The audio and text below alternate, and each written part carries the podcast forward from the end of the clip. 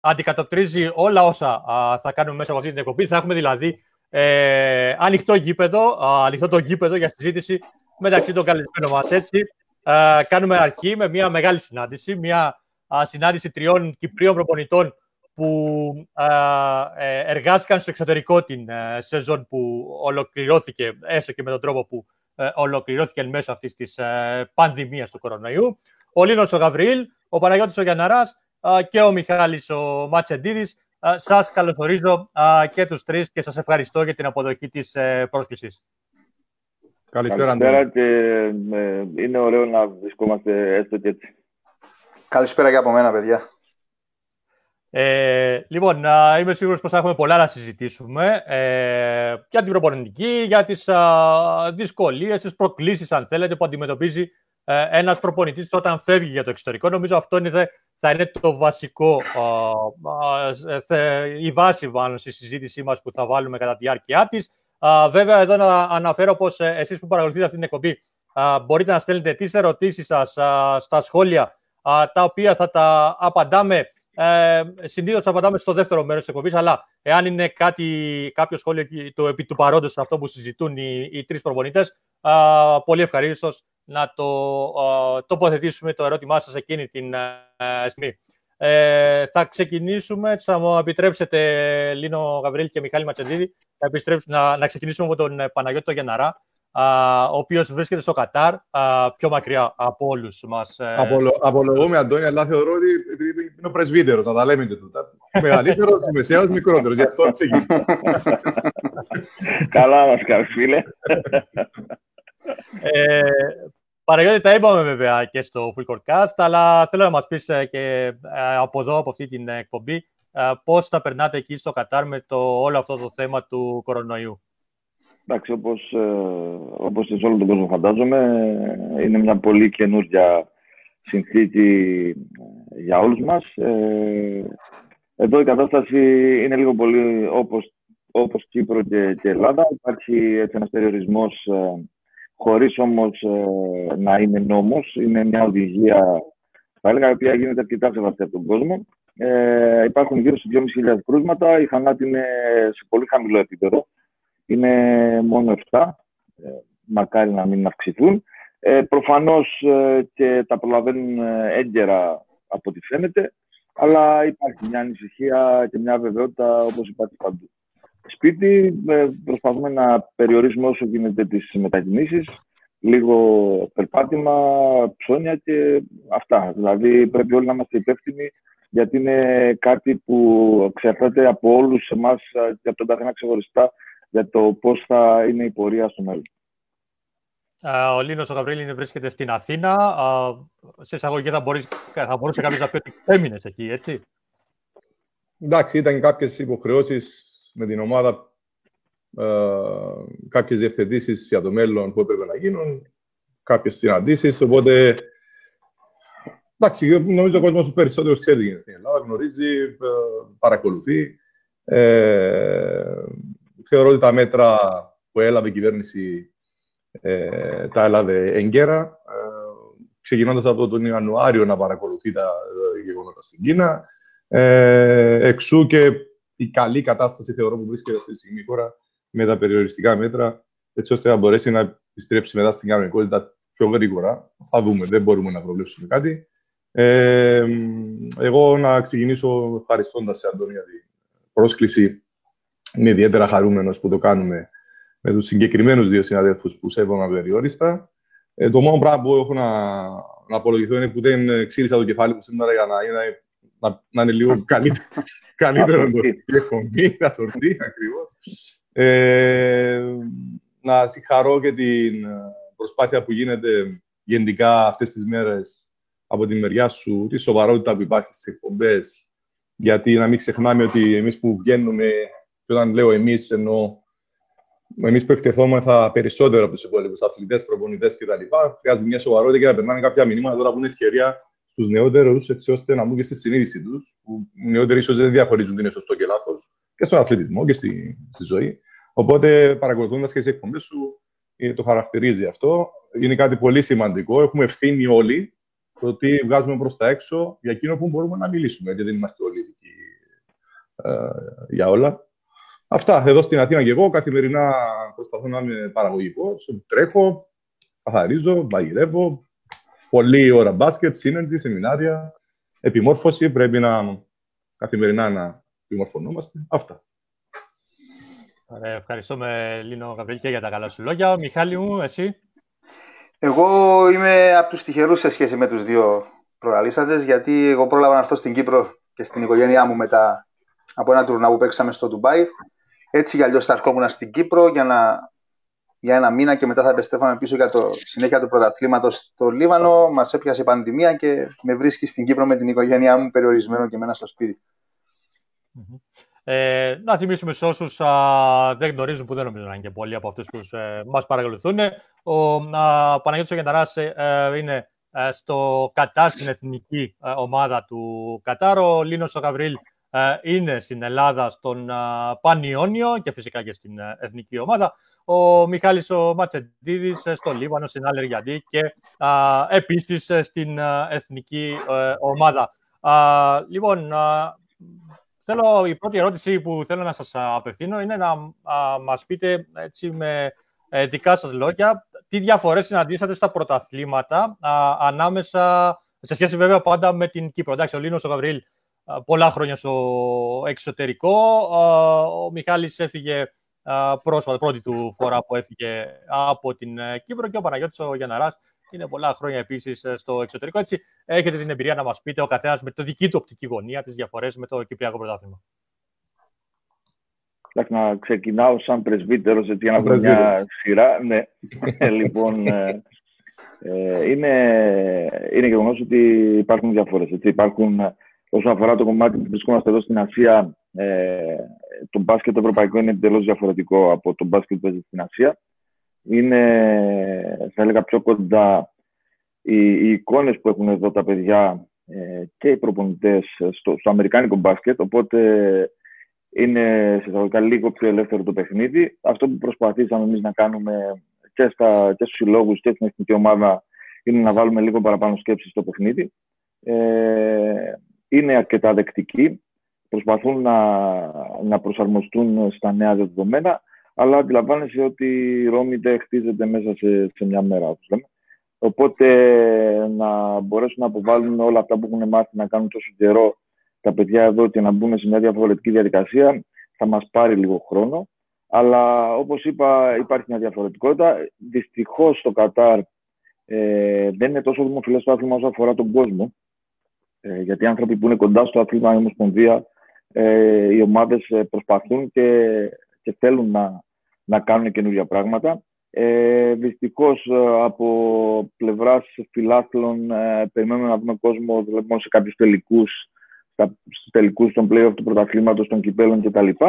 Ε, Παρ' όλα αυτά υπάρχει αρκετή οργάνωση, υπάρχει αρκετή διάθεση, υπάρχουν απίστευτες εγκαταστάσεις ε, που είναι πολύ θετικό και από πλευράς μας ε, μπόλικη διάθεση για να βοηθήσουμε να αλλάξουν κάποια πράγματα. Uh, Λίνα Γαβρίλ. Εντάξει, τώρα όσο αφορά το κομμάτι σύγκριση, θεωρώ ότι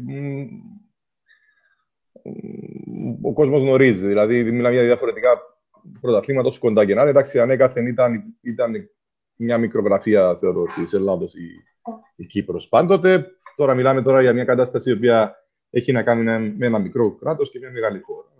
Αντιλαμβάνεστε τα δεδομένα. Τώρα πάμε λίγο πιο βαθιά.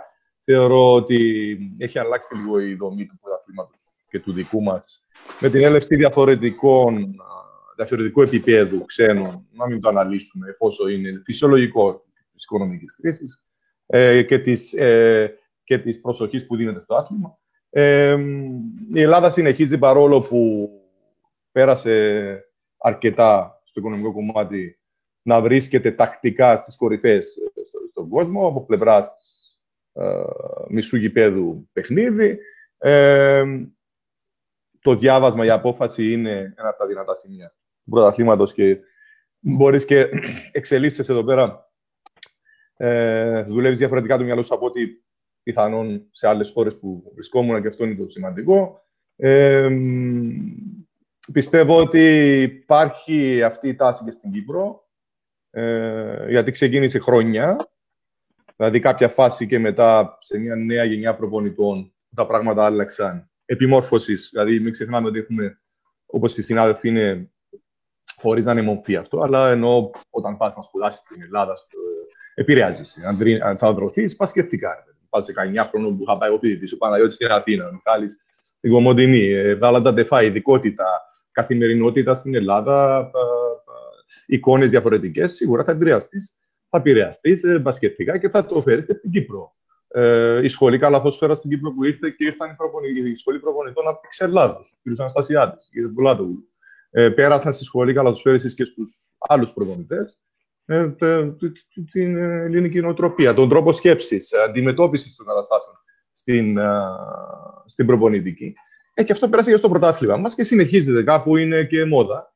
Να μπορείς να, να διαβάζεις το παιχνίδι, να προσπαθείς να έχεις την ευελιξία, γιατί δεν μπορούμε να τον κάνουμε πιο όλοι. Ενώ πιο μικρή ηλικία είναι διαφορετικό όταν έχεις εμπειρία. Αυτό είναι ένα χαρακτηριστικό που χάλασε τα τελευταία χρόνια και μπήκε σε ένα άπτεμπο παιχνίδι διαφορετικό. Έχει πέσει το, το επίπεδο αρκετά ε, και επηρεάζεται και γενικά το όλο οικοδόμημα από αυτή την ε, εικόνα του πρωταθλήματος που έχει τα περιθώρια να, να βελτιωθεί, αλλά χρειαζόμαστε μεγάλη συζήτηση να πούμε πώς και τι, που θα το δούμε στη συνέχεια. Μιχάλη Ματσαδίδη, εσύ; Εγώ η μεγαλύτερη διαφορά που παρατήρησα στο Λίβανο είναι η αγάπη του κόσμου για το άθλημα σε σχέση με την Κύπρο. Και νομίζω, εντάξει, εγώ ήμουν τυχερός γιατί πήγα σε μια χώρα η οποία πρώτο άθλημα είναι το μπάσκετ. Άρα υπάρχει μια κατάσταση και ένας οργανισμός γύρω από το άθλημα, οποίο, το οποίο όλοι αγαπάνε τον μπάσκετ, όλοι οι χορηγοί είναι στον μπάσκετ. Οι παίχτες είναι γνωστοί, είναι διάσημοι. Δηλαδή μπαίνει σε ένα lifestyle πολύ διαφορετικό, ένα star system όλοι οι παίχτες μας. Η διαχείριση είναι πολύ διαφορετική παιχτών που παίρνουν πάρα, πάρα πολλά λεφτά και όλη μέρα βλέπουν τα πρόσωπά τους στις εφημερίδες και στις τηλεοράσεις. Ε, ο Κόζο Λίνος το ξέρει γιατί έχει παίξει αρκετές φορές στο Λίβανο σε, σε αρκετά τουρνουά. Ο Κόζο Παναγιώτης είμαι σίγουρος ότι στην Ασία, αν καταλαβαίνει τι λέω από τη στιγμή που στις περισσότερες ασιατικές χώρες το πρωτάθλημα είναι το μπάσκετ. Και αυτή είναι η μεγάλη διαφορά το ότι ο κόσμος ζει για να πνέει για τον μπάσκετ. Γεμάτα τα γήπεδα, όλο το ενδιαφέρον είναι εκεί, όλοι οι χορηγοί είναι στο μπάσκετ και μετά όλα τα άλλα τα αθλήματα. Αγωνιστικά τώρα το κομμάτι του μπάσκετ είναι αυτό ακριβώς που ανάλυσε ο Κόζο Παναγιώτης. Ε, Όλες τι εικόνες είναι από την Αμερική. Δεν βλέπει κανένας Ευρωλίγκα, δεν βλέπει κανένας Ευρώπη, δεν ξέρουν Ευρωπαίους παίχτες. Ε, το παιχνίδι πάει σε πιο γρήγορους ρυθμούς. Αλλά είναι πάρα πολύ θετική, ειδικά στο Λίβανο, να ακούσουν γνώμες. Σέβονται και εκτιμούν πάρα πολύ τους Ευρωπαίους προπονητές και είναι και ο λόγος που, αν παρατηρήσεις, οι περισσότερες ομάδες έχουν Λιβανέζους προπονητές και βοηθούς Ευρωπαίους. Ε, και έτσι προσπαθούν να βάλουν κομμάτια μέσα στο παιχνίδι τους από την Ευρώπη.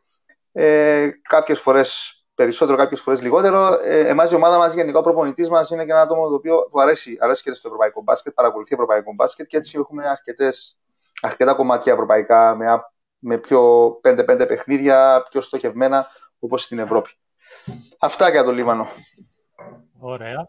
Ε, εντάξει, το επίπεδο του Κύπριου προπονητή, όπως είπε και ο Λίνος ο Γαβρίλ, ε, έχει ανέβει αρκετά τα τελευταία χρόνια είναι ένα κομμάτι που θέλουμε να το, θέλω να το συζητήσουμε. Ε, βλέπουμε κάθε φορά όλο και περισσότερους να φεύγουν στο εξωτερικό ή να προοδεύουν γενικότερα στη δουλειά τους. Θέλει να μιλήσει πρώτα ε, ο Παναγιώτης για να... Ναι, ναι ήταν, είναι, είναι γεγονός, είναι ξεκάθαρο. Πλέον ε, είναι αυτό που συζητήσαμε προηγουμένως ότι λίγο πολύ επειδή η, η λίγκα η δικιά μας ε, και οι εικόνες οι δικές μας, σαν προπονητές ε, των περισσότερων από εμάς τουλάχιστον, είναι βασισμένες ε, στο τι έχουν πάρει από την Ελλάδα. Έτσι, ένα, ένα μπάσκετ πολύ ψηλό επίπεδου τακτικά και με πάρα πολλές εικόνες ψηλού επίπεδου. Λοιπόν, έχουμε φτιάξει πλέον οι περισσότεροι προπονητές μια φιλοσοφία, ο καθένας με τις δικές του πινελιέ και με το, με το δικό του τρόπο προσέγγισης στο άθλημα που είναι, είναι κοντά σε, σε ψηλό επίπεδο ε, προπονητικές φιλοσοφίες οι οποίες μπορείς να συναντήσεις στην Ελλάδα και ε, περαιτέρω στην Ευρώπη. Οπότε νομίζω παίρνοντας την ευκαιρία να βγούμε προς τα έξω αυτό έχει, έχει φανεί και έχει εκτιμηθεί. Και ε, ήδη υπάρχουν αρκετοί Κύπροι προπονητές και για να, έτσι, να δώσουμε και πιπεράτες λεπτομέρειες θα μπορούσαν να είναι και περισσότεροι γιατί ε, εγώ προσωπικά είχα τις επαφή με αρκετά παιδιά ε, από Κύπρο και και τους πρότεινα είτε για συνεργάτες είτε για κάποιες άλλες δουλειές. Ε, το ίδιο έχει κάνει και ο Λίνος από ό,τι ξέρω.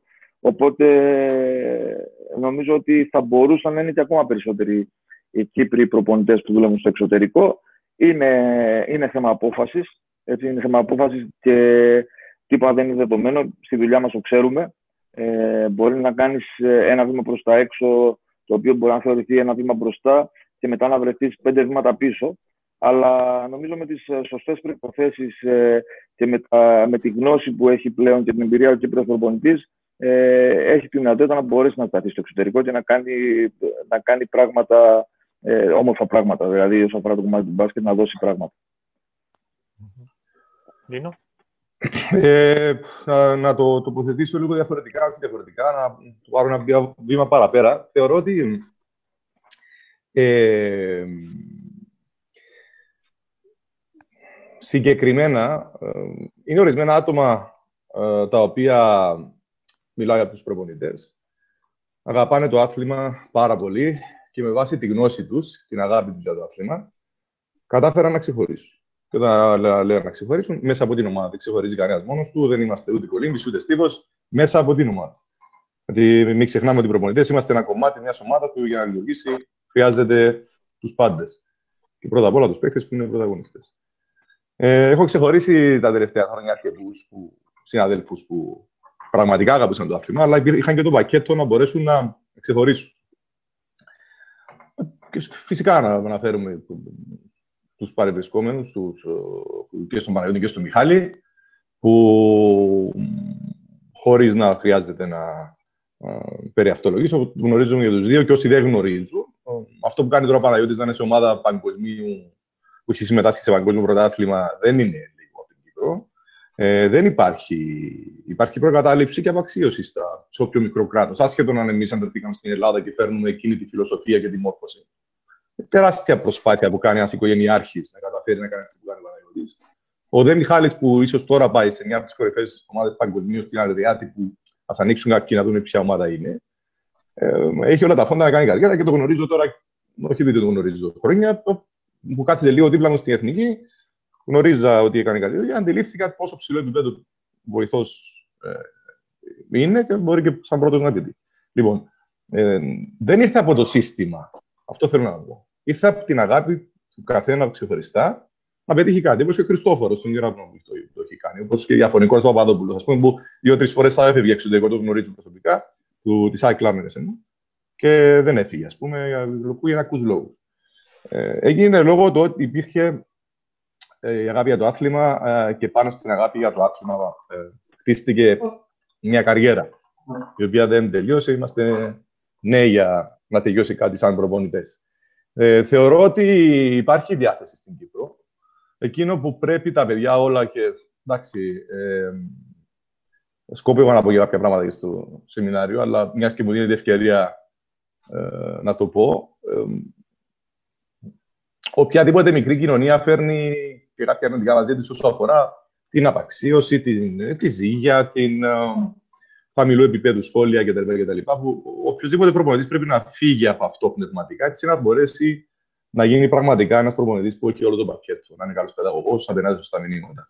Εγώ θαυμάζω περιόριστα τους συναδέλφους που έχουν φτάσει κάπου και τα νέα παιδιά που δείχνουν και ε, έχουν ενδείξει ότι μπορεί να γίνουν καλοί. Ο ο Χάτι, ο Παπαδόπουλος, ο Νικόλας που ήρθε Σαμπουέλ, διάφορα παιδιά.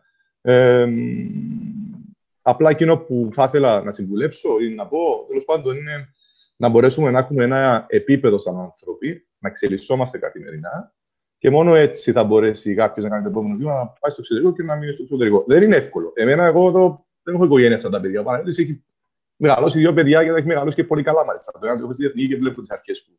Ο Μιχάλης είναι νεότερο παιδί, έχει και επιχείρηση και οικογένεια. Δεν είναι εύκολο, το ξέρουν καλύτερα αυτοί. Έγινε μεγάλη προσπάθεια για να μπορέσει να φύγει ένα και ο Τόνι Κωνσταντινίδης και κάποια στιγμή για μικρό διάστημα ο Νίδη και τα παιδιά εδώ, στο εξωτερικό. Και χρειάζεται μεγάλη προσπάθεια για τους υπόλοιπους πίσω. Μην λαμβάνουμε υπόψη το τι ακούγεται στην Κύπρο, να λαμβάνουμε υπόψη ότι αν θέλω και αγαπάω να κάνω κάτι, να καθίσω να βελτιωθώ, να ακούσω, να ανοίξω τα αυτιά μου και αν θα το κάνει κάποιος, θα το κάνει επειδή έχει το επίπεδο σαν άνθρωπος να βελτιωθεί και να το κάνει. ευελπιστώ ότι δεν έχουμε κάποια σχολή. Ωραία. Έχει πέσει και το επίπεδο στη Ευρωπολιτική. Είναι λίγοι. Λείπουν και τα κίνητρα. Αλλά υπό προποθέσει αυτό μπορούμε να το φτιάξουμε αν καθίσουμε όλοι σε ένα τραπέζι και έχουν τη διάθεση να το δούμε πιο ζεστά για να βελτιωθεί και το προϊόν μας γενικά. Χωρίς προπονητές δεν υπάρχει ε, βελτίωση. Ε, αν μου επιτρέπει ο Λίνος, αν τελείωσε πρωτού μιλήσει ο Μιχάλης, ε, Αντώνη, ένα, ένα σχόλιο μικρό να υπερθεματίσω σε, σε κάτι που, που είπε ο Λίνος. Ε, δεν είναι καθόλου εύκολο. Έτσι. Και ε, είναι δεδομένο ότι υπάρχουν παιδιά που μπορούν να κάνουν το βήμα παραπάνω. Όπως είπα, μπορεί να γίνει ένα βήμα μπροστά και πέντε πίσω. Άρα, αυτό που χρειάζεται είναι υπομονή. Είναι η αγάπη που τόνισε ο Λίνο πολλές φορές για το άθλημα. Γιατί ε, όλοι μας έχουμε ξεκινήσει από πολύ νωρίς και από πολύ χαμηλά. Και έχουμε δουλέψει ε, σε όλα τα επίπεδα μπάσκετ. Που αυτό θεωρώ ότι ίσως είναι το πιο σημαντικό για να προπονητή μπάσκετ, για να μπορέσει να χτίσει μια φιλοσοφία, μια νοοτροπία και να μπορέσει να, να επενδύσει πάνω σε αυτό. Λοιπόν, χρειάζεται υπομονή από τα νέα παιδιά, χρειάζεται ε, αγάπη, πολλή δουλειά, πάρα πολλή δουλειά και οπωσδήποτε το κομμάτι της τύχης ε, και οι συγκυρίες να, να ευνοήσουν για να μπορέσει να γίνει το επόμενο βήμα. Αλλά ε, θα συμφωνήσω ξανά, υπάρχουν παιδιά και ο Κύπρος προπονητής έχει αποδείξει ότι μπορεί να κάνει πράγματα στο εξωτερικό. Ναι, Μιχάλη, εσύ. Συμφωνώ και με τους δύο το πόσο δύσκολο είναι να φύγεις από την Κύπρο, από την καθημερινότητά σου, από την οικογένειά σου, από τη συνήθεια σου στο να πας στο εξωτερικό. Ε, εντάξει, άμα βάζεις στόχους όμως και έχεις όνειρα, ε, είναι καλό όταν καταφέρνεις και τα υλοποιείς. Ε, τώρα, κατά πόσο καλοί είναι οι Κύπροι προπονητές, νομίζω το έχουμε αποδείξει πάρα πολλές φορές. Ε, δεν θα πω ονόματα οι χρονολογίες, αλλά τις περισσότερες χρονιές, τα περισσότερα πρωταθλήματα παίρνουν Κύπροι προπονητές στην Κύπρο.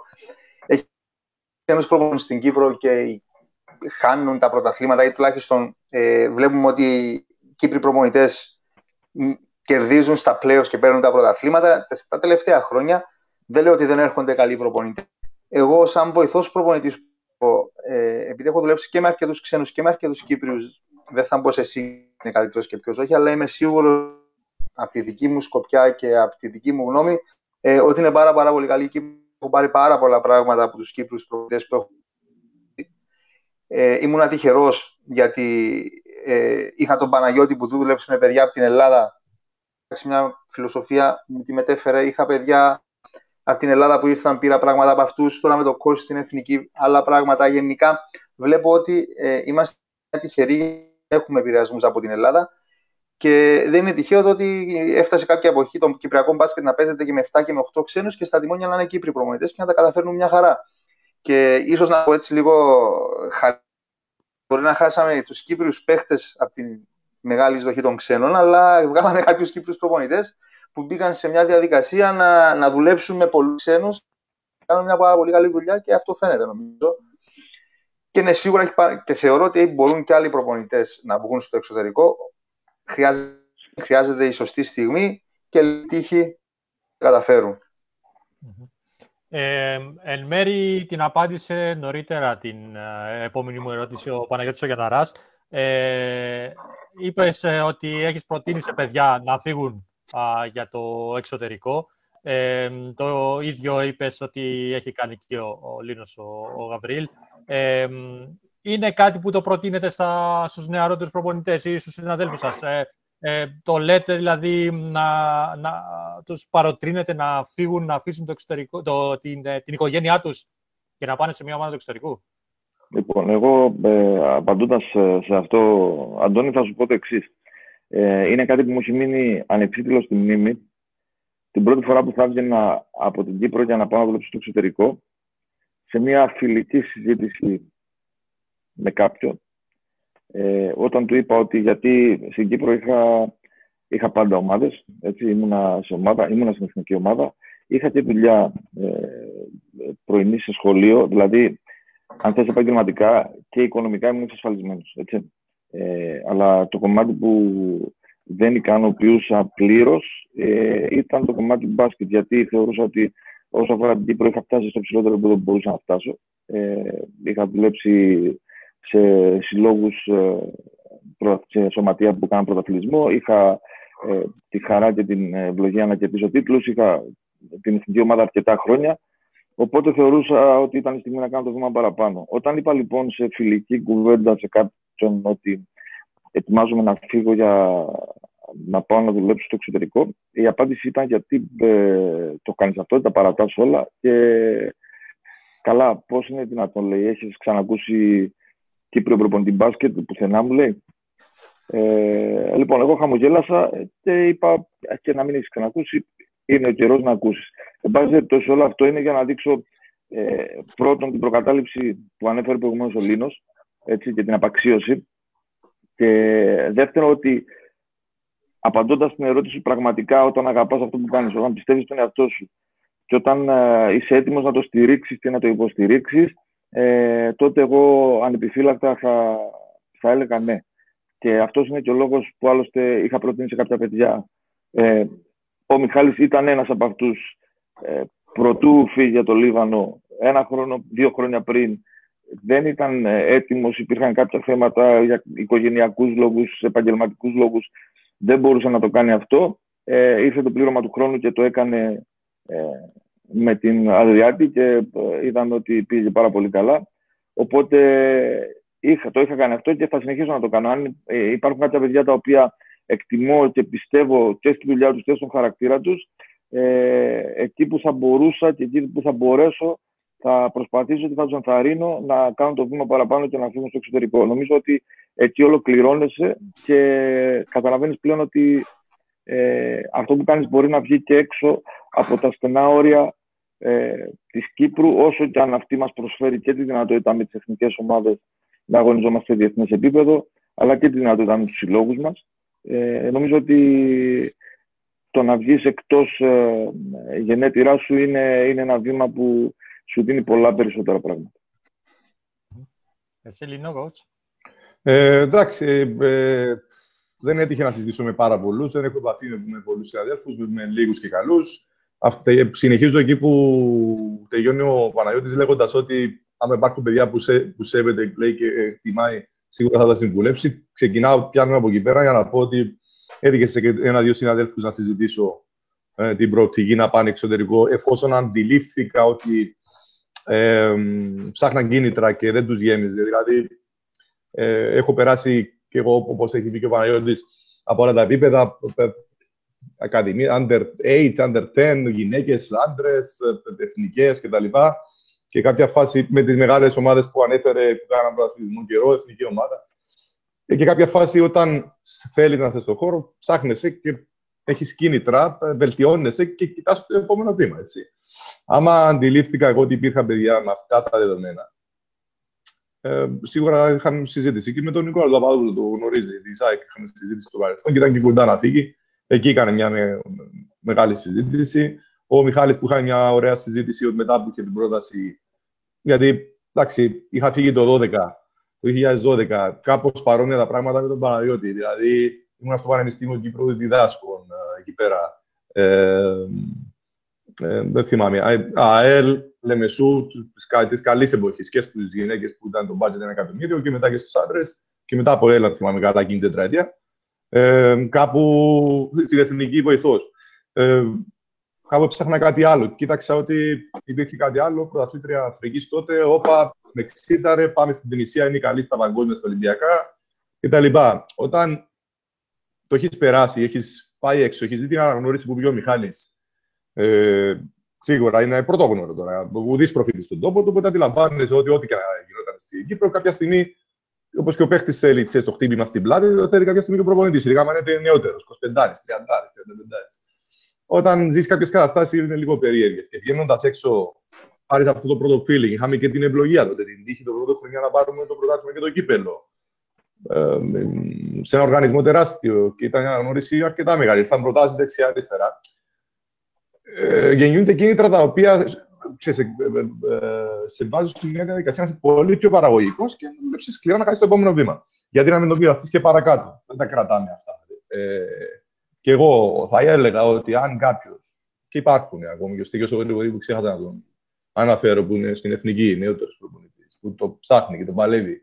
Παιδιά τα οποία έχουν το προφίλ, τη σοβαρότητα, η νοοτροπία. Τι άμα δεν έχει νοοτροπία και ζεις το δικό σου γυάλινο κόσμο Ο καθένας θα σου πει ο καλύτερος και ο δίπλα σου είναι ο χειρότερος.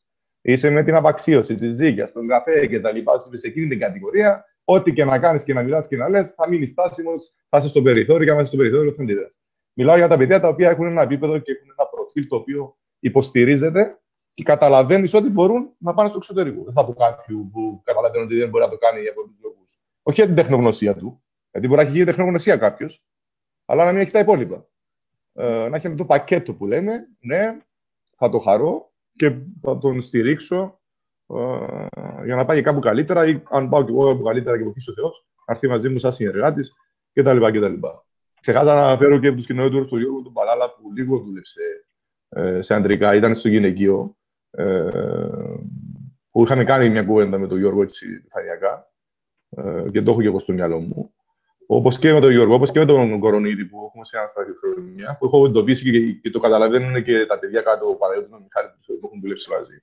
Έχουν, έχω εντοπίσει τον, τον προπονητή μέσα τους και τους παρότριναν από τότε να κάνουν το βήμα, γιατί θα μπορούσαν υπό προποθέσει να έρθει μια γνώση η οποία θα μπορέσει να, μια τεχνογνωσία η οποία θα μπορέσει να, να είναι βάση να επιβιώσει. Γιατί πολλοί μεγάλοι παίκτες δεν επιβίωσαν λόγω λάθος νοοτροπίας, απαξίωσης, δίκαια κτλ, κτλ.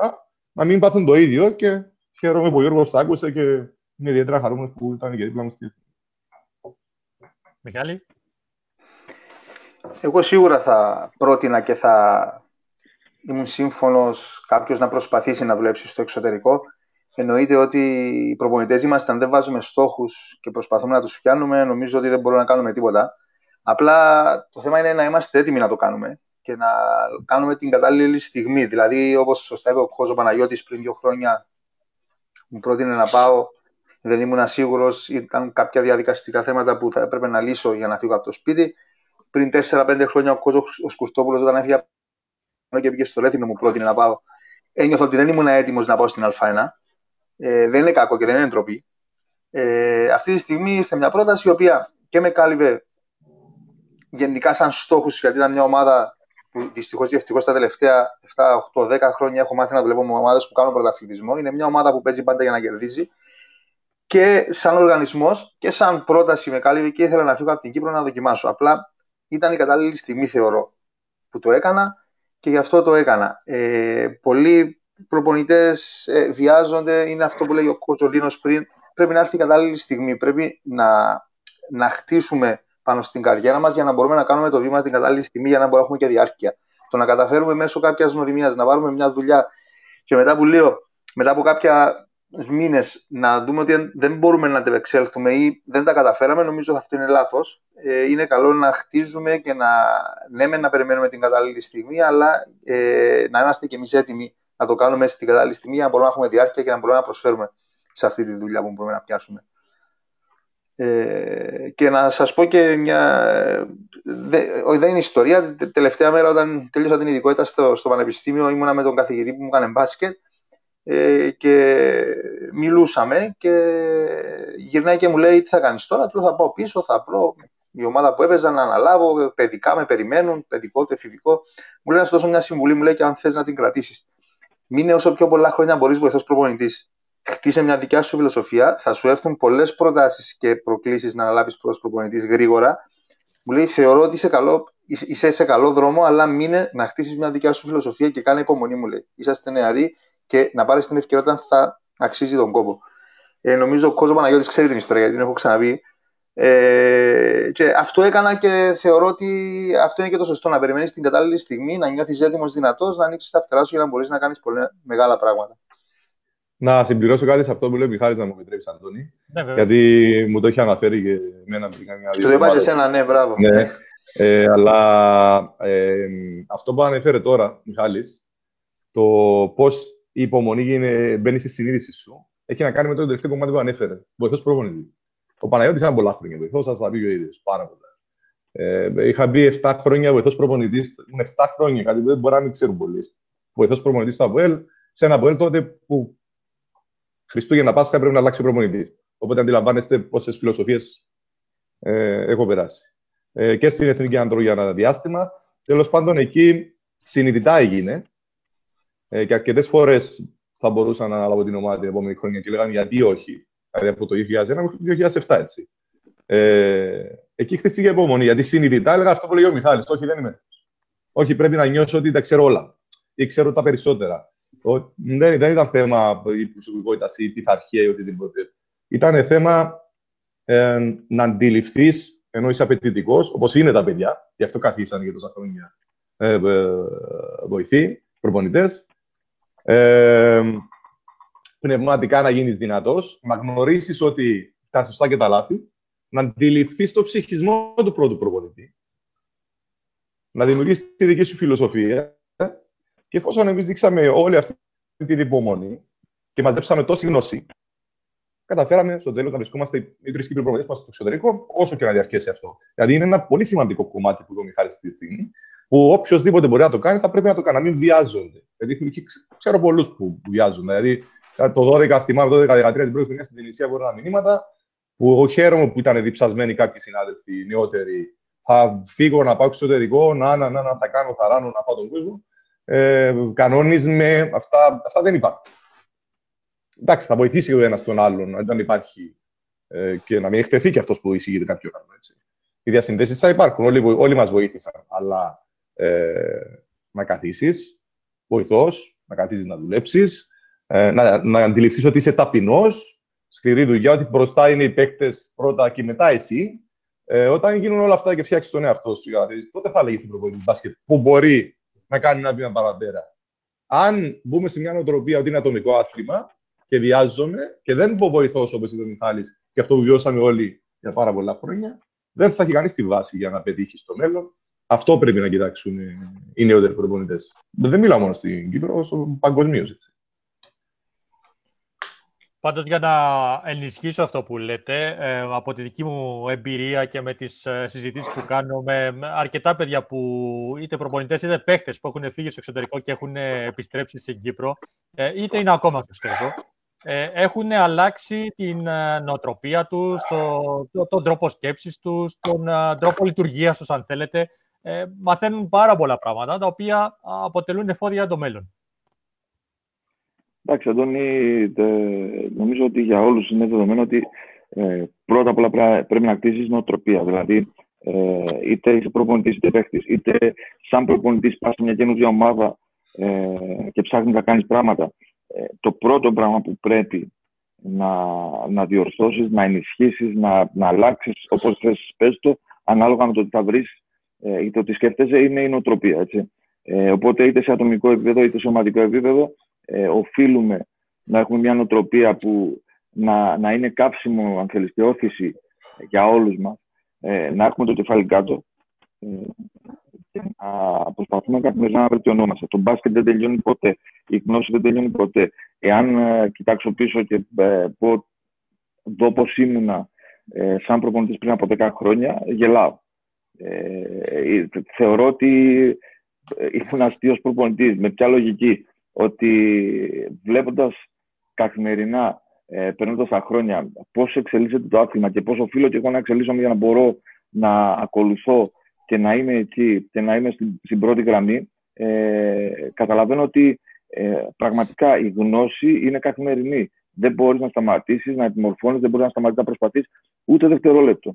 Ε, πόσο μάλλον όταν βρισκόμαστε στο επίπεδο που βρισκόμαστε, ε, ο Λίνος ε, στην Α1 που ξέρουμε πόσο απαιτητική είναι, ο Μιχάλης σε μια από τις καλύτερες ομάδες της Ασία, ε, εγώ αυτή τη στιγμή σε μια ομάδα που, όπως είπαν τα παιδιά προηγουμένως, έχει παίξει, έχει αγωνιστεί σε παγκόσμιο πρωτάθλημα. Το να έχεις ε, στα χέρια σου τις τύχες μιας εθνικής ομάδας που έχει παίξει σε παγκόσμιο πρωτάθλημα και έχει βλέψει να το ξανακάνει και να αγωνίζει με ομάδες όπως είναι η Αυστραλία ε, ή η Ιαπωνία ή η Κίνα, αντιλαμβάνεσαι ότι ε, εάν δεν, δεν είσαι ε, στις, στις μύτες των ποδιών σου, θα έλεγα, δηλαδή σε εγρήγορση συνεχώς, ε, όλο αυτό θα σε, θα σε καταβροχτήσει και θα σε κατασπαράξει. Οπότε, μέρα με τη μέρα, ε, η νοοτροπία είναι αυτή που σε κάνει να θες να είσαι καλύτερος, να θες να βελτιώνεσαι και να είσαι ταπεινός. Να είσαι ταπεινός γιατί ξέρουμε ότι στη δουλειά μας ε, είσαι τόσο καλός όσο το τελευταίο σου παιχνίδι. Ε, μπορεί να έχεις κερδίσει τα πάντα στην καριέρα σου και να χάσεις ε, σήμερα ε, ξαφνικά ξεχνούνται όλα. Έτσι. Οπότε για μας πρέπει να βλέπουμε πάντα το επόμενο μάτι, την επόμενη κίνηση, την επόμενη προπόνηση.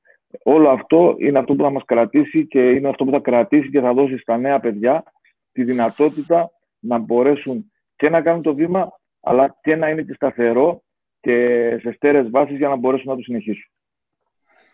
Ε, για να μην, για να μην παρεξηγηθούμε, να παρεξηγηθούμε, ενώ να μην παρεμηνεύσουμε όλα αυτά που λέμε. Εντάξει, η βάση της εκπομπής είναι ότι είμαστε κεντροί στο εξωτερικό και τις εμπειρίες μας και τι θα συμβούλαμε τους επόμενους.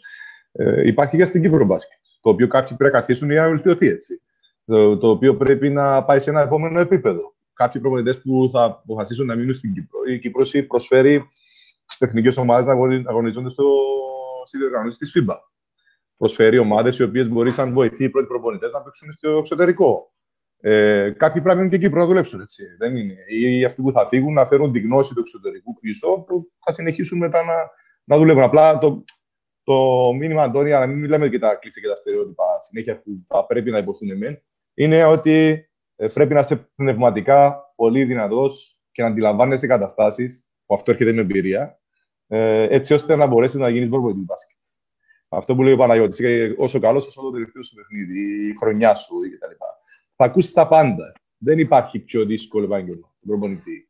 Τα πάντα θα ακούς και εξαρτάται πώς μπορείς εσύ να διαχωρίσεις. Ο καθένας, ο προπονητής τώρα της τελευταίας ομάδας στην τελευταίας ακαδημίας, τα πάντα. Είναι το περιβάλλον, την κοινωνία, το εκείνο είναι γονείς. Δεν είναι εμάς που είναι, ας πούμε, εδώ η Α1 όλοι, ας πούμε, ο Πανιόνιος ή η Ριάτη που είναι το, το, το fan base είναι απίστευτα μεγάλο. Ή στο Κατάρο Παναγιώτης που ολόκληρη ε, ε, ε, ομοσπονδία που έχει ξεχωρίσει στην Ασία ε, ο καθένας έχει το fan base το δικό του.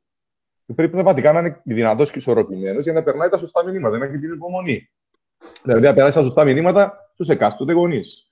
Ε, να καταλάβει ότι πρέπει να αφήσει έξω ε, αυτούς που ενοχλούν τη δουλειά του. Να τραβάει μια γραμμή. Αν δεν είναι πνευματικά δυνατοί οι νέοι προπονητές, καλύτερα να μείνουν πίσω, να έχει κάποιον άλλο μπροστά να ηγείται, σε ακαδημία ή σε ομάδα, παρά να πάνε να εκτεθούν. Αλλά χρειάζεται ο σωστός τρόπος. Τόσους πολλούς προπονητές. Που θα έρθει ο επόμενος μετά, έτσι. Όπως έγινε πολλές φορές με αρκετούς στην Κύπρο. Ήρθαν οι επόμενοι, οι παραεπόμενοι και μέχρι σήμερα θεωρούμε ότι άδικα οι επόμενοι ε, είναι εκεί που είναι. Ε, πρέπει να είναι αυτοί. Ε, σε όλες τις χώρες υπάρχει αυτό. Είναι κοινωνικό φαινόμενο. Πρέπει ο νέος προπονητής να είναι πνευματικά δυνατός και να μπορέσει να τα βρει με τον εαυτό του για να βγει στη ζούγκλα, γιατί είναι ζούγκλα, και να βοηθήσει τα παιδιά, τους παίχτε. Ειδικά στον αναπτυξιακό κομμάτι, που εκεί χρειάζεται να είσαι και παιδαγωγός και να εμπνέεις και να κρατάς κοντά σου και τα, ε, το περιβάλλον των παιδιών, για να μπορείς να ελέγξεις και κάποια πράγματα.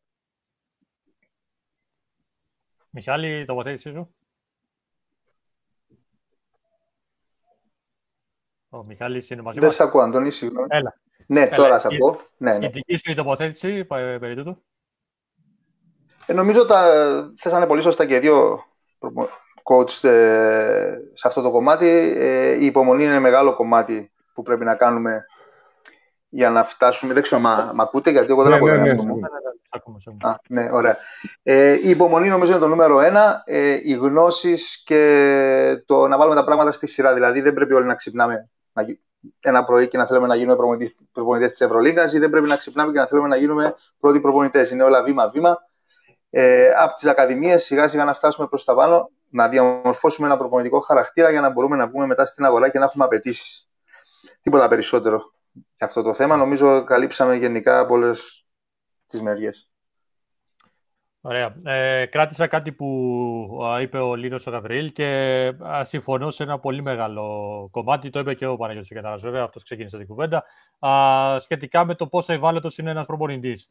Ε, ενώ α, σε, μετά από τα αποτελέσματα είναι ο πρώτος ταινίος που τα, την πληρώνει αν ε, μια ομάδα δεν, έχει, δεν φέρνει αποτελέσματα. Ε, αυτό έχει περάσει στην κουλτούρα α, στην Ελλάδα και κατ' επέκταση και στην ε, Κύπρο και είναι, θεωρώ, ένα από τα πιο δύσκολα κομμάτια που μπορεί να διαχειριστεί ένας προπονητής. Α, Δεν ξέρω αν συμφωνείτε με την άποψή μου. Είναι, είναι ένα από τα μεγαλύτερα κομμάτια που πρέπει να διαχειριστείς ε, όσο αφορά τα, τα επίπεδα που πρέπει να, να, να ασχοληθεί και να δουλέψει ένας προπονητής εκτός των γραμμών. Έτσι. Δηλαδή υπάρχουν δύο κομμάτια. Είναι αυτό που μπορείς να κάνεις και πρέπει να κάνεις μέσα από τις γραμμές του γηπέδου. Ε, φιλοσοφία ε, που θα περάσει την ομάδα, η τακτική σου, η πειθαρχία σου κτλ. υπάρχει και το δεύτερο κομμάτι που πρέπει να ασχοληθείς με, με, με ένα μέρος, ένα μέρος, για να, να είμαστε ξεκάθαροι, έτσι, γιατί ο προπονητής δεν πρέπει να ασχολείται με πράγματα εκτός γηπέδου. Αυτή είναι η δικιά μου προσωπική άποψη. Με ένα, με ένα μικρό μέρος ε, όσων συμβαίνουν εκτός γηπέδου. Και αυτό έχει να κάνει με τη συνεργασία σου με την εκάστοτε διοίκηση και με την, ε, με την ε, αν θέλεις, ε, ανταλλαγή συναισθημάτων με όλη αυτή την πίεση σε όλη αυτή την πίεση που μπορεί να δέχεσαι είτε από media, είτε από φιλάθλους, είτε από διοικήσεις κτλ. Ε, η διαχείριση είναι, είναι εκ των ούκανευ. Ε, και γι' αυτό επιστρέφουμε, ξέρεις, λίγο σε αυτά που είπαμε προηγουμένως, ότι ένας προπονητής πρέπει να, να πιστεύει στον εαυτό του, ε, να έχει ακέραιη προσωπικότητα και χαρακτήρα σε ό,τι έχει να κάνει με αυτό που, θέλει να περάσει στην ομάδα.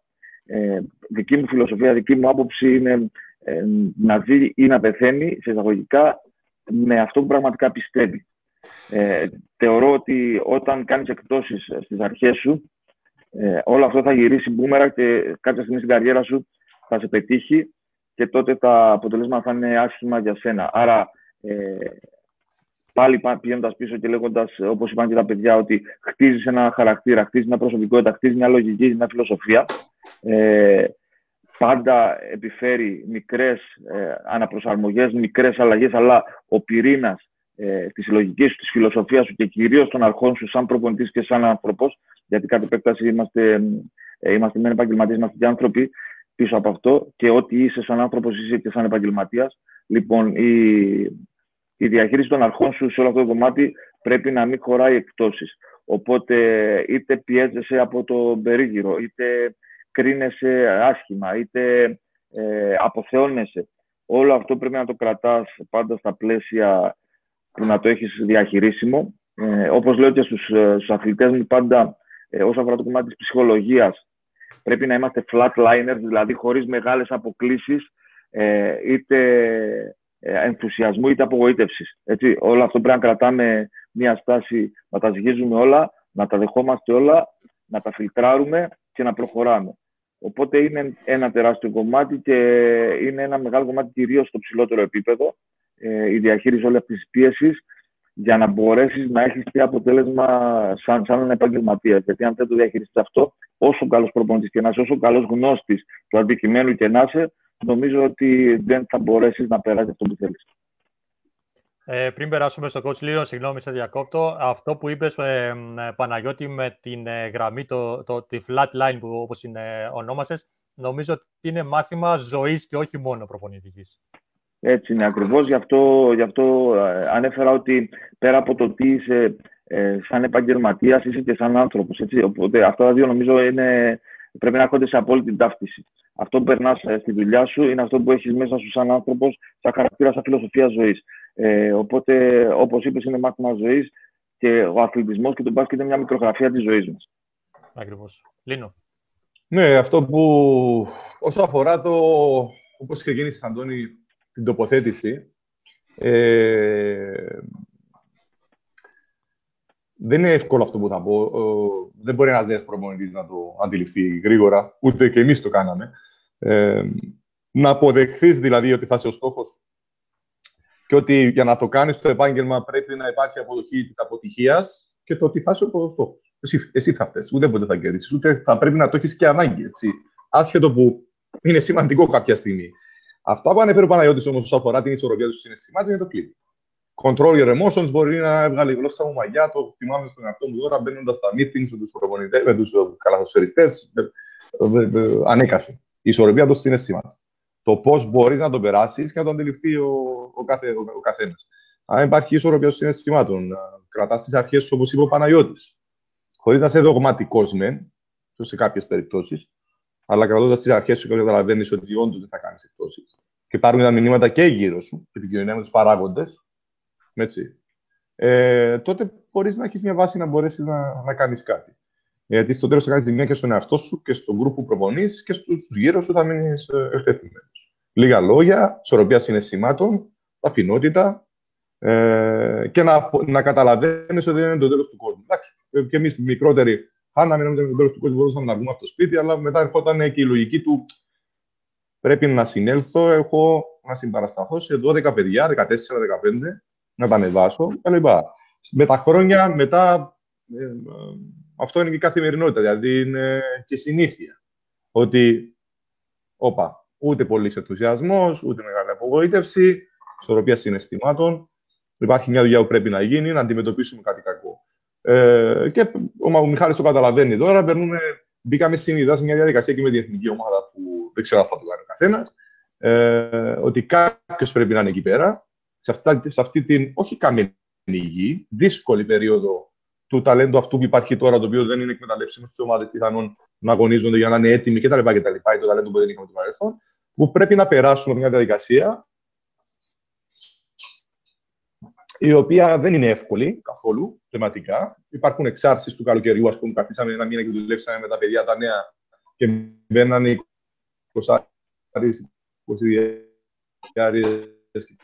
θα μπαίνανε κάποιες νίκες χωρίς και ξένο, οι οποίες ήταν το τραγικό παράδειγμα ε, εδώ του, του τελευταίου παραθύρων. Υπήρχαν νίκες με την Πορτογαλία, υπήρχε η Αυστρία στο εξωτερικό που πήγαμε και στην παράταση πήγαμε να πάρουμε μια νίκη απίστευτη τότε εν, στην αρχή της ανανέωσης. Εκεί υπάρχει μεγαλύτερο τεστ. Γιατί ε, είχα τη χαρά και την ευλογία και εγώ να είμαι σαν τα παιδιά μια δεκαετία, ας πούμε, στον πρωταθλητισμό. Δεν είναι εύκολο να κάνεις 25-2 πρώτος είσαι δεύτερη, ακόμη στο τελικό στην Ισία και τα λοιπά, μέχρι και φέτος, βγάζονται τη φετινή χρονιά. Οπα, περιβάλλον με χαρούμενα πρόσωπα. Αυτή είναι εκεί, σε αγαπάει ο τελευταίος παράγοντας. Στις πέντε ήττες δεν γυρίζει να σε Οπότε Λύνω κάπου... είναι θέμα έλεγχος συναισθημάτων. Είμαι στη διαδικασία να βοηθά παιδιά. Παιδιά, και εσύ θα πρέπει να βοηθήσεις. Κάπως έχουμε χάσει, έχει κάνει λίγο πρόβλημα το η σύνδεσή ναι, του. Με ακούτε τώρα; Ε, λίγο καλύτερα, ναι, ναι. Για συνέχισε. Μ' ακούτε. Τώρα Ναι, μ' ναι. ακούτε; Σ' ακούμε, coach. Εντάξει τώρα. Ναι, ναι. Καλύτερα νομίζω. Όχι, έχει, έχει παγώσει η Χάθηκε ο σύνδεση του με το Λίνο τον Γαβρίλ. Μιχάλη, αν θέλεις συνέχιση μέχρι να Ωραία. επανέλθει η σύνδεση του Λίνου. Ε, λέω, είναι, είναι σημαντικό. Δεν ξέρω, επανήλθε ο coach ή να συνεχίσω εγώ. Ε, σημαντικό. προσπαθεί, προσπαθεί να Ο- επανέλθει, αλλά ο- κολλάει Να- πολύ. Ένα Να λεπτό, λέξουμε τα σύνθηματα λοιπόν. μας εκτός από το κληρό σαν προπονητές θα κάνουν το παιδί. Ε, Μιχάλη μου, συνέχισε εσύ, ε, ε, ώσπου να, έρθει, να επανέλθει η σύνδεση του Λίνου Γαβρίλ ε, και θα επανέλθει. Ναι, εγώ να μιλήσω λίγο σαν βοηθός προπονητής, γιατί και οι δύο που είναι μαζί μας στην παρά είναι πρώτοι προπονητές και είναι πολύ λογικό και φυσιολογικό να τραβάνε και να τρώνε τη μεγαλύτερη πίεση στην ομάδα. Ε, αλλά είναι ένα κομμάτι της δουλειάς μας εμάς των βοηθών προπονητών είναι να προσπαθούμε να τους αποσυμπιέζουμε και να τους βοηθάμε στο, στο να τραβάμε και εμείς αρκετή από την πίεση που παίρνουν γιατί τους θέλουμε φρέσκους, τους θέλουμε με καθαρό μυαλό και πριν και μετά και κατά τη διάρκεια των παιχνιδιών για να μπορούμε να παίζουμε καλά και να κερδίζουμε. Ε, και θεωρώ ότι είναι στο χέρι του κάθε βοηθού προπονητή το να δείξει ο ίδιος κατά πόσο θέλει να έχει ρόλο μέσα στην ομάδα και από μόνοι τους πρέπει να πάρουμε, μόνοι μας πρέπει να πάρουμε αυτή την πρωτοβουλία, το να είμαστε στην ομάδα, το να νιώθουμε την ομάδα, τουλάχιστον εγώ έτσι κάνω από την πρώτη στιγμή, από την πρώτη μέρα της, της προετοιμασίας και της λειτουργίας της ομάδας. Νιώθω τον εαυτό μου σαν κομμάτι της ομάδας, δεν λέω ποτέ ο προπονητής φταίει, είμαστε το προπονητικό team, το staff και προσπαθώ όσο μπορώ να τους αποσυμπιέζω. Είναι πάρα, πάρα πολύ πίεση. Ε, ο Παναγιώτης έχει δουλέψει στην Ασία, έχει δουλέψει σε αραβική χώρα και ξέρει. Εμείς χάσαμε ένα παιχνίδι στην έδρα μας ε, από μια ομάδα μικρομεσαία και κάναμε τρεις ώρες να φύγουμε από το γήπεδο γιατί μας περικυκλώσανε.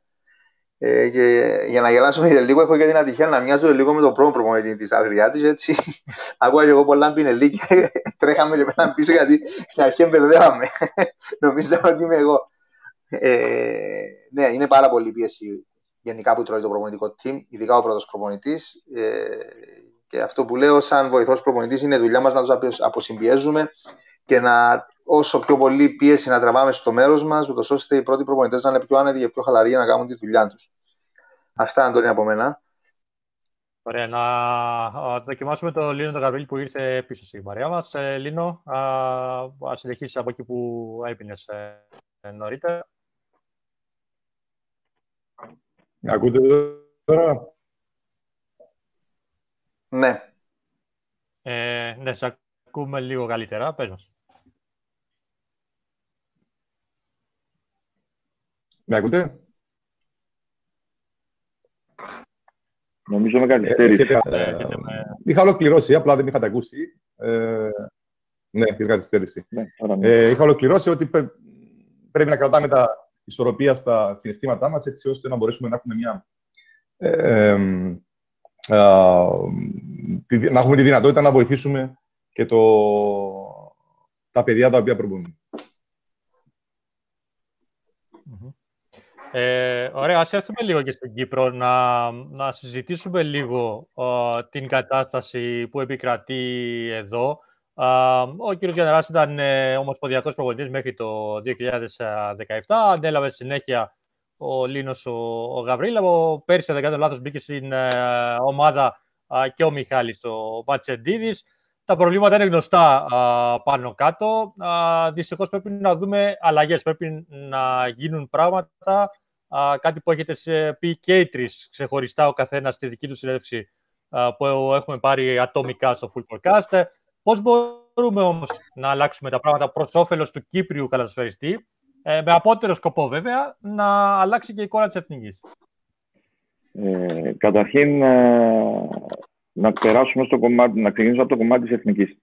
Ε, επειδή ε, είχα την τύχη να είμαι πολλά χρόνια προπονητής ε, στο τιμόνι της εθνικής ομάδας και έχω και την τύχη πλέον να είμαι σε μια ε, άλλη εθνική ομάδα η οποία βρίσκεται ε, λίγο πολύ σε μια διαδικασία με την εθνική Κύπρου.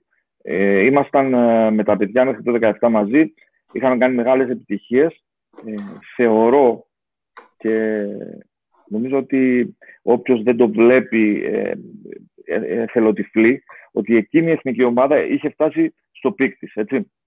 Είχε φτάσει στο peak ε, μια ομάδα ε, που ξεκίνησε να κάνει μια, πολύ μικρή, μια, μια μικρή σταδιακή ανανέωση, αλλά μετά το 17, τα επόμενα ένα-δύο χρόνια και οι τελευταίοι των Μοϊκανών εισαγωγικά έπρεπε να αποσυρθούν από την εθνική ομάδα και να γεννήσει αυτή η ομάδα με νέα παιδιά. Ε, το, ίδιο, το ίδιο βιώνω ε, και στην εθνική ομάδα του Κατάρ.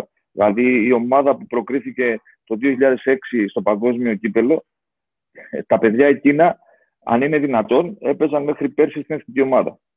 Οπότε αντιλαμβάνεσαι ότι έπρεπε να πάρω σκούπα κυριολεκτικά και να φτιάξω μια ομάδα φέτος εδώ με παιδιά από 17 χρονών μέχρι 22. Ε, λοιπόν, οπότε αντιλαμβάνομαι από πρώτο χέρι τι συμβαίνει ε, και στην ομάδα της Κύπρου. Αυτή η ομάδα χρειάζεται υπομονή, χρειάζεται στήριξη. Το κενό που υπήρξε ε, μοιραία μετά τον, ε, τον νόμο Μπόσμαν, όταν ε, οι ομάδες ε, υπέγραφαν 8 και 10 ξένους παίχτες έτσι, για, να, για να αγωνίζονται στις τάξεις τους και δεν έβλεπες Κύπριο ούτε 12 του παίχτη. Ε, υπήρξε ομάδα που είχε 11 ξένους. Ε, δεν χρειάζεται να λέμε ονόματα. Όσοι ε, ήμασταν κοντά στο μπάσκετ, τα ξέρουμε. Υπήρχε ομάδα που είχε 11 ξένους. Οπότε αντιλαμβάνεσαι εκεί δημιουργήθηκε ένα τεράστιο κενό μεταξύ παιδιών ε, όπως ήταν ο Τρισόκας, ο Παλάλας κτλ. Αυτή η γενιά παικτών ε, με τους νεότερους.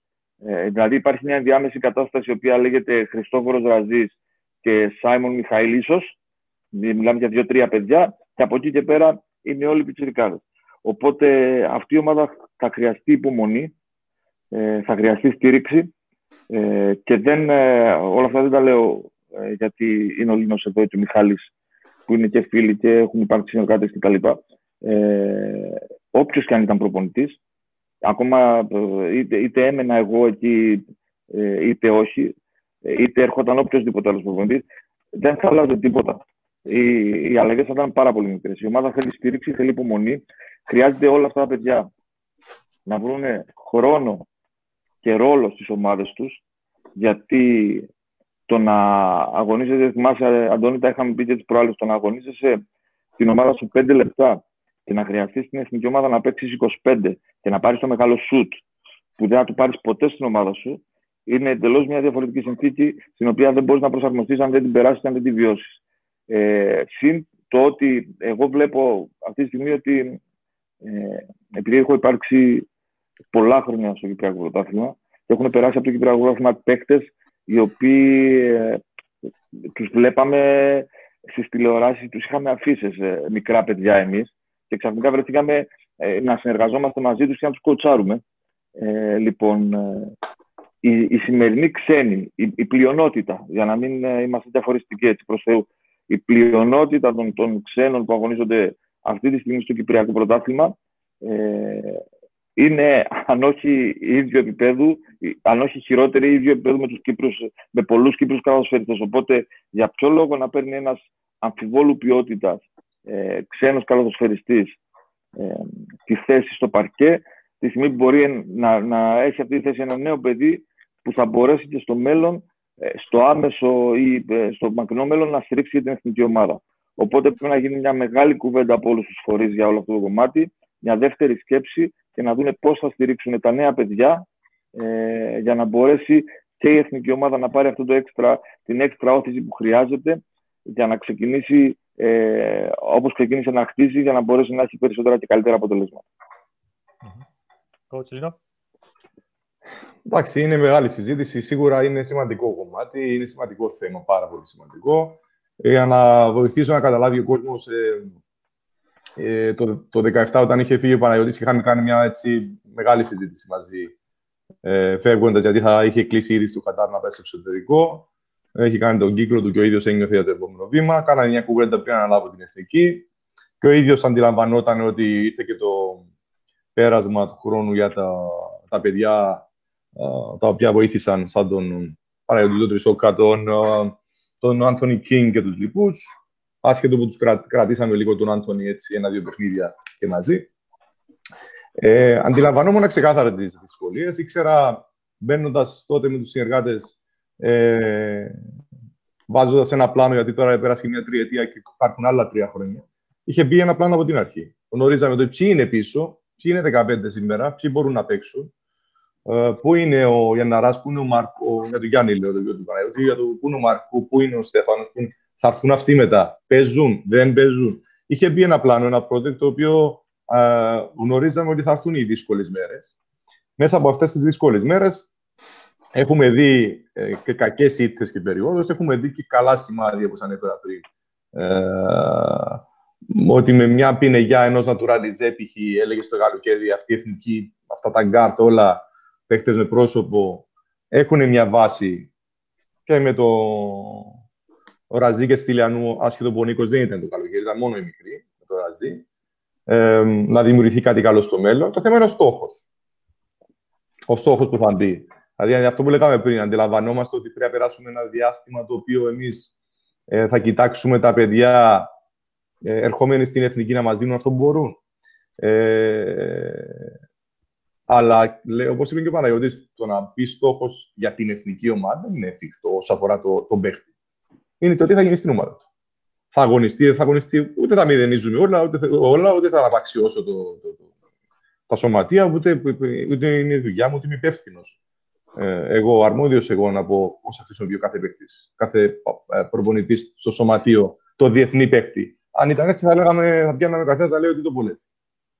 Εμένα με βολεύεις σαν ομοσπονδιακό να βάλεις, πρέπει να παίξει ο Ραφαήλ 30 λεπτά. Πρέπει να παίξει ο Μάρκου 35. Ο Γιάννης, ξέρω εγώ, 30. Τι πιο ωραίο θα έρθουν έτοιμοι στα παράθυρα που τρεις μέρες είναι η προπόνηση. Θα πάμε. Γιατί δεν είναι όλα τα παιδιά το ίδιο. Α πούμε ένα παράδειγμα. Ε, διαφορετικό χαρακτήρα, ας πούμε. Το Στέφανο δεν χρειάζεται να πούμε πολλά πολλά. Αν και ο Στέφανος δίνει το 30% αυτού που μπορεί να δώσει αυτή τη στιγμή. Το ξέρει και ο ίδιος, γιατί το ξέρω και εγώ και πια αρκετοί. Ε, μπορεί να δώσει κι άλλα. Αλλά ο Στέφανος έχει θράσους. Θράσους είχε και ο Παναγιώτης ο Τρισόκας. Έτσι, και ο Κουνούνης ο Μιχάλης. Ο Παλάλας και ο Γιάννης. Δεν είναι επειδή εγώ και τον αναφέρω δεύτερη φορά το, το Γιάννη του Γενναρά, δεν είναι επειδή ο Γιάννη ο Παναγιώτης εδώ. Ε, έχει προσωπικότητα. Έχει μπει και μέσα με τη Ρουμανία χωρίς να έχει παίξει πολύ, πετάξει τέσσερα τρίποτα. Λέω ότι υπάρχουν παιδιά τα οποία δεν είναι μειονέκτημα. Θέλουν χρόνο συμμετοχής και στήριξη για να αποδώσουν σε σχέση με κάποια παιδιά τα οποία έχουν θράσου ε, και έχουν την προσωπικότητα να το κάνουν από τη φύση τους. Όλοι είμαστε διαφορετικοί. Ο καθένας, δηλαδή, εγώ θυμάμαι για να παίξω, τώρα κάποια στιγμή διαφορετική. Έπαιρνε ένας άλλος, δεν τον ένοιαζε. Ε, δεν υπάρχει αυτή η άγνοια κινδύνου από όλους. Οπότε θα πρέπει να παίξουν. Πώς θα παίξουν, πώς θα. Είμαστε σε καλό δρόμο. Νομίζω τώρα να γίνουν τέσσερις ξένοι. Έχει μέσα οκτώ Κύπριους. Ε, αυτό που λέει ο Παναγιώτης, όσον αφορά τους παίκτες που έρχονται τώρα, τους πιο φθηνούς, που σημαίνει ότι το επίπεδο θα είναι πιο χαμηλό. Για μένα, έτσι που το έχω φιλοσοφήσει λίγο, ε, άποψη δικιά μου πάντα, είναι ότι εφόσον αυτό θα είναι το budget, ίσως θα μπούμε σε μια διαδικασία να έρθει ένας παίκτης ρολίστας. Δηλαδή, τι εννοώ ρολίστας, θα μπορεί να συμπληρώσει μια θέση με ένα Κύπριο παίκτη. Και να περάσει από τον εκάστοτε προπονητή ότι ξέρετε, είστε δύο παίκτες που διεκδικάτε μια θέση, ε, κύριε Μάρκου, με τον εκάστοτε Αμερικανό σουτέρ. Πόσα παίρνει τον παιδί από ένα κολέγιο που με άγνωστο ήρθε να κάνει. Θα διεκδικήσετε μια θέση, εδώ αυτά είναι τα δεδομένα, μπείτε κτλ. Όπως και ένας ψηλός ε, ρολίστας ε, στο κολέγιο του.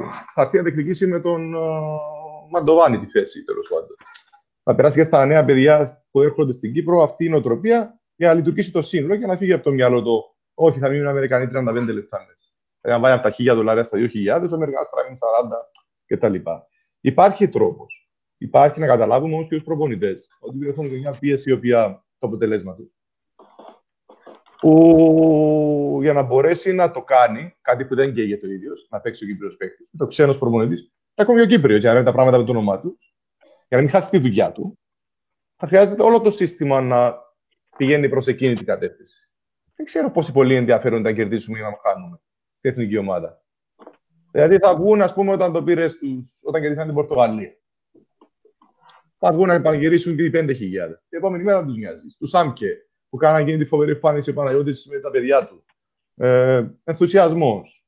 Ε, δεν γνωρίζω πόσοι ενδιαφέρονται πραγματικά. Γι' αυτό γιατί το λέω, Γιατί αυτοί που πραγματικά και εγώ είμαστε και είμαστε στο οικοδόμημα, τα παιδιά, οι παίχτε, με το περιβάλλον τους, τα παιδιά και το περιβάλλον τους είναι διεθνείς. Ε, οι προπονητές που είμαστε μέσα, η Ομοσπονδία τώρα, ο περίγυρος. Αυτοί όλοι πρέπει να συνεργαστούν προς την κατεύθυνση. Πολλά μπορούν να υποθούν και να, να γίνουν. Δεν είναι της ώρας. Έτσι ώστε να μπορέσουμε να βρούμε τη λύση που εγώ είμαι θετικό ότι μπορούμε να τη βρούμε. Μπορεί το 23 που θα τελειώσει το συμβόλαιο θα φύγει να μην τα καταφέρουν στο τέλος. Και συνεχίζονται κακές εμφανίσεις, μια καλές, μια κακές. Πάμε στην πηγή, δεν πίνουμε νερό. Αλλά η προσπάθεια πρέπει να γίνει. Υπάρχει θετική σκέψη, στήριξη, να έρθουν τα άτομα με τεχνογνωσία, να φύγουν οι άλλοι που είναι στο περιθώριο να μείνουν στο περιθώριο. Και να πάμε ένα ένας αριθμός ατόμων ε, στα μίντια, στην Ομοσπονδία, οι παίκτες, οι προπονητές, με θετική σκέψη και συνεργασία, να βρούμε μια λύση η οποία είναι εύκολο να βρεθεί αν καθίσουμε και τα, τα βάλουμε όλα στο τραπέζι.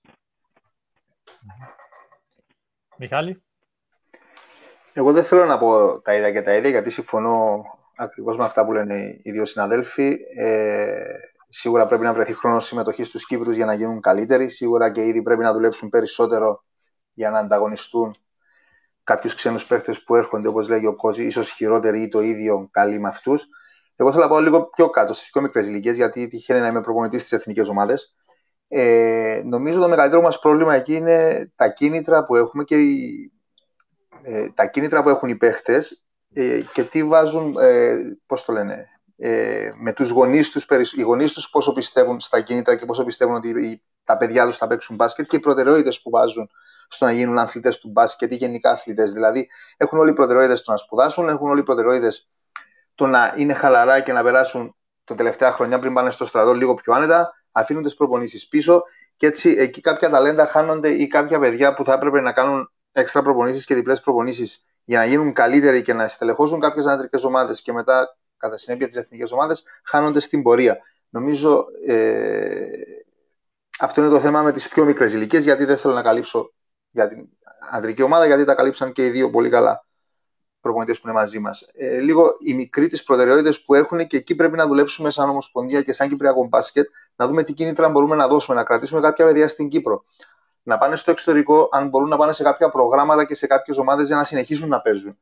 Πρέπει από νεαρές ηλικίες να τους μεταδίδουμε το μικρόβιο του μπάσκετ της προπόνησης, ούτως ώστε με το που θα πάνε να βγουν στη φοιτητική ζωή κάτι που όλοι θα θέλουν να κάνουν και να την απολαύσουν, αυτοί να συνεχίσουν να είναι στο στόχο τους, ούτως ώστε με που θα επιστρέψουν στην Κύπρο να είναι παίχτες οι οποίοι θα μπορούν να στελεχώσουν τις ομάδες μας και κατά συνέπεια τις εθνικές μας ομάδες για να μπορούμε να έχουμε μια συνέχεια σαν Κυπριακό μπάσκετ.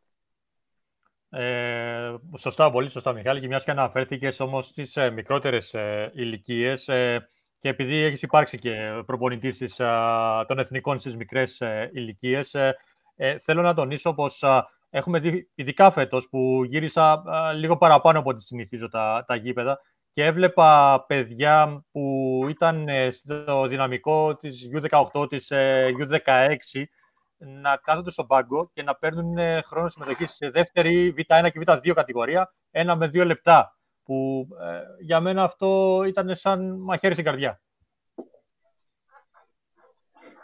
Αυτό νομίζω δεν δε, πρέπει να μην ασχολιαστώ. Δεν, δεν μπορώ να σχολιάσω τίποτα για όλο αυτό.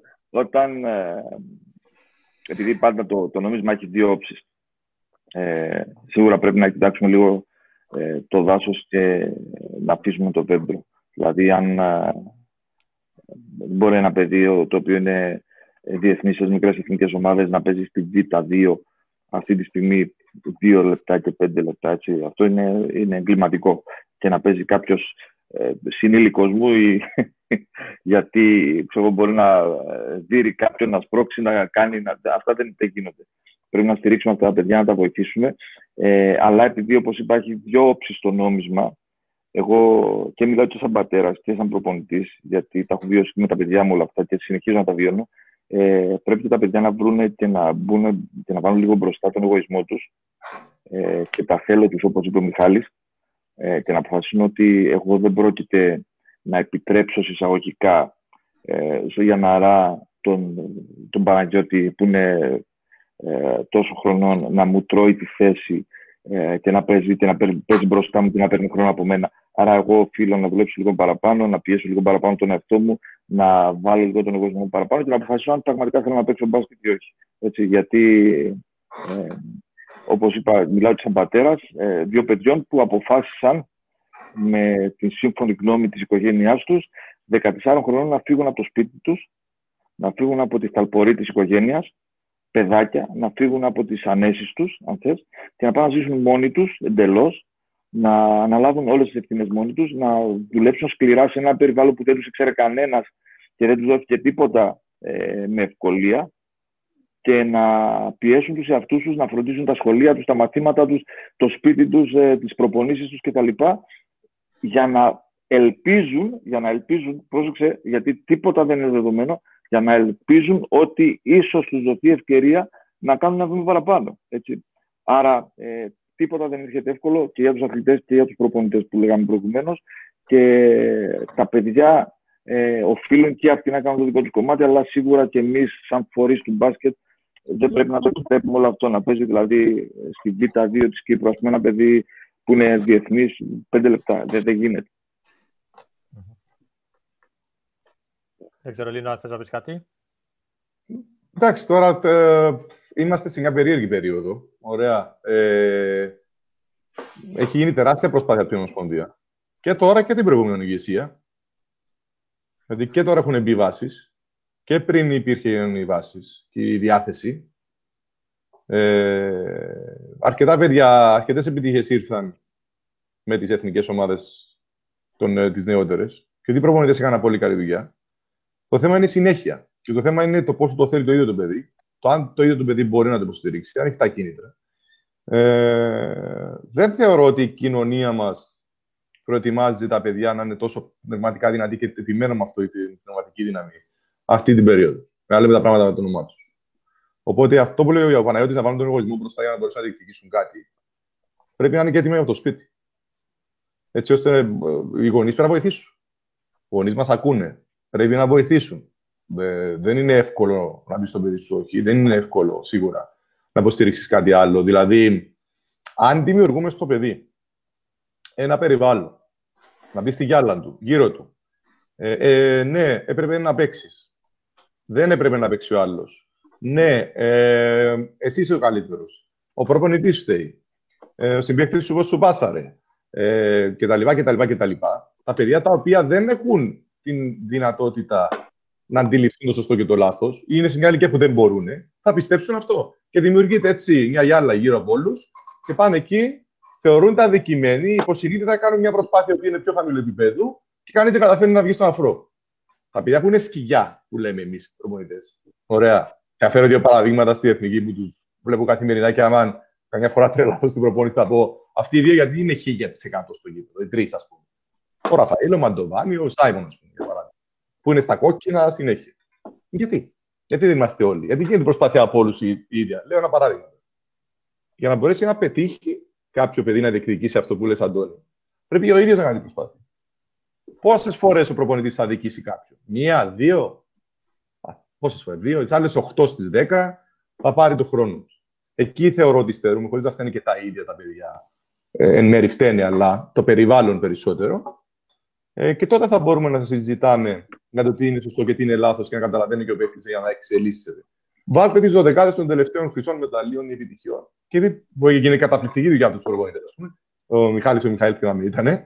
Και πού, πού είναι αυτά τα παιδιά; Στους 12, πού είναι; Ε, όλο το σύστημα δεν βοήθησε και οι ίδιοι και το περιβάλλον τους. Όπως είπα, πρέπει να γίνει μια συνεργασία έτσι ώστε να, να μπούμε όλοι σε μια λογική και λύσεις υπάρχουν για να, να μπορέσουμε να μεγαλώνουμε όλοι, να είμαστε πιο παραγωγικοί και σε ένα επίπεδο ε, μεγαλύτερο. Και είναι και η κουβέντα που κάνατε νωρίτερα α, και, και οι τρεις σας το αναφέρατε, το, το θέμα της νοοτροπίας. Σε εκείνη την περίπτωση το αναφέραμε για τους προπονητές, αλλά τώρα εδώ έχουμε περάσει στους παίκτες που πρέπει και εκεί να γίνουν βήματα. Μιχάλη. Ναι, εγώ θα επιμείνω σε αυτό που είπα και πριν, είναι θέμα προτεραιοτήτων. Ε, μπορεί να το λέω με διαφορετική λέξη σε σχέση με πώς το είπαν οι προηγούμενοι που μιλήσαν. Είναι θέμα προτεραιοτήτων, τι θέλει να κάνει ο καθένας. Δεν μπορώ να πιστέψω ε, να πηγαίνουμε με την εθνική ομάδα K16. Μιλάω πάντα για τη δεύτερη κατηγορία που έπαιζα εγώ, που θεωρώ ότι εκεί πρέπει να παίζει και εκεί προσέτσι κι αλλιώς. Να παίζουμε κάποια παιχνίδια με ομάδες χώρες παραδοσιακά καλές πριν 2-3 χρόνια και να βλέπουμε μετά, στα, στα 18 μετά από δύο χρόνια όταν θα γίνουν 18 χρόνια αυτοί οι παίχτες οι δικοί μας έχουν κάνει μια λογική ε, πώς το λένε, αύξηση της δυνατό, των δυνατοτήτων τους και να βλέπουμε τα παιδιά από τις άλλες χώρες να παίζουν στις ομάδες πρώτης κατηγορίας της χώρας τους και να εξελίσσονται γιατί πιθανόν έχουν καλύτερες, περισσότερες προτεραιότητες, το, περισσότερη προτεραιότητα το μπάσκετ στη ζωή τους παρά κάτι άλλο ε, και νομίζω είναι εδώ που πρέπει να σταθούμε. Ε, επειδή είχα την τύχη να δουλέψω αρκετά χρόνια στις εθνικές ομάδες, ε, μέχρι τα 16 μαζί είμαστε ανταγωνιστικοί σε όλα τα παιχνίδια. Δεν λέω για τη χώρα που είναι συνήθως φαβορή, πάντα καμιά-δύο χώρες είναι οι καλές χώρες του τουρνουά και η φουρνιά.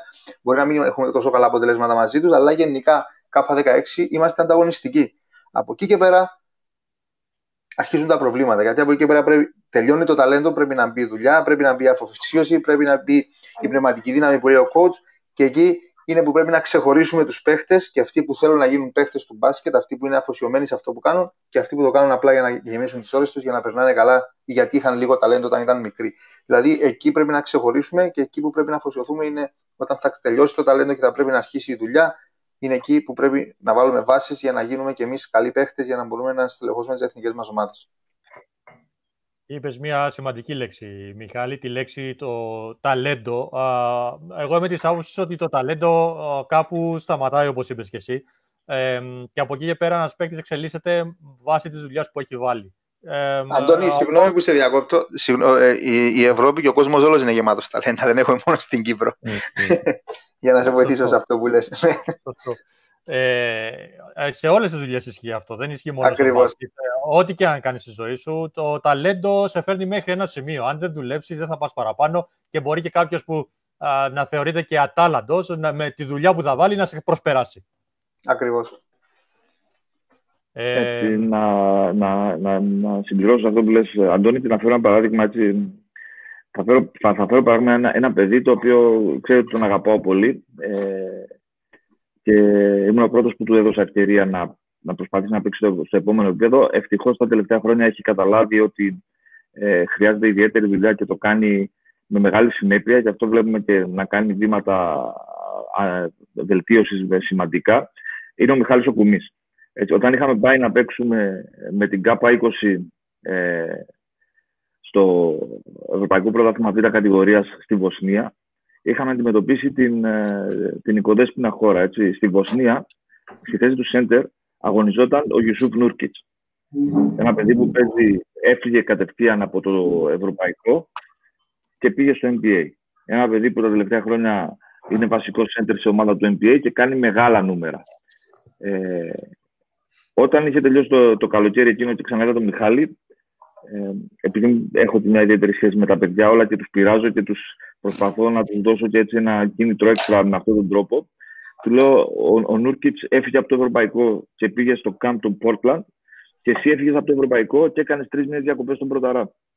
Ε, ήταν γεγονός. Αλλά ήταν ουσιαστικά η πρώτη επαφή του Μιχάλη με ένα μπάσκετ διαφορετικό και πιο ψηλό επίπεδο από αυτό που είχε συνηθίσει να παίζει. Έτσι. Από εκεί και πέρα, ο Μιχάλης ε, προς τιμήν του έχει αφοσιωθεί, έχει συγκεντρωθεί, έχει καταλάβει τι πρέπει να κάνει και προσπαθεί πάρα πολύ σκληρά με όλους τους προπονητές που έχει συνεργαστεί και βελτιώνει το παιχνίδι του μέρα με τη μέρα. Αλλά είναι αυτό που λέγαμε ότι ε, το ταλέντο τελειώνει και πλέον ξεκινάει το κομμάτι προτεραιοτήτων και αφοσίωσης σε αυτό που θες να κάνεις. Γιατί η αφοσίωση ε, δεν έχει ούτε μέρες, ούτε εποχές, ούτε τίποτα. Είναι 24 ώρες το 24ωρο, 365 μέρες το χρόνο.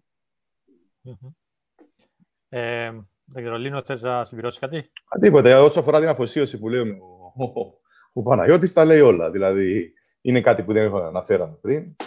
Είναι η αφοσίωση. Δηλαδή, ε, τα, όλα τα παιδιά είναι φιλότιμα. Ο καθένας θεωρεί ότι κάνει την έξτρα προσπάθεια με, με βάση τα δικά του δεδομένα.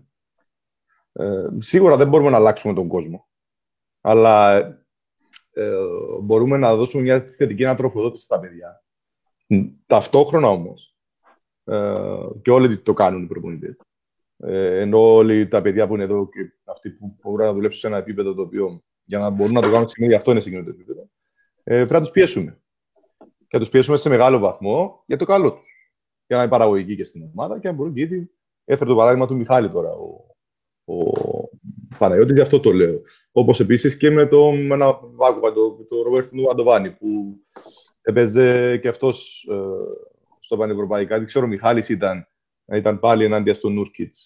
Ο Παναγιώτη Μαζί, μαζί παίξανε, τους, σε εκείνο το παιχνίδι ξεκίνησαν σαν 4-5 και Α, ξεκίνησαν με τον Μιχάλη πάνω στον Νουρκίτ. Ε, ήταν Αχα. και το πρώτο παιχνίδι που ξεκινούσε πεντάδα μάλιστα ο Μιχάλης. Οπότε δώσαμε έξτρα κίνητρο. Ναι, αυτό. ναι, μαζί ήταν. Ναι. Οπότε αυτό είναι που έφτασα σε ένα σημείο να αντιμετωπίσουν κάποιους παίκτες σε μικρότερη ηλικία. Αλλά το θέμα είναι το μετά.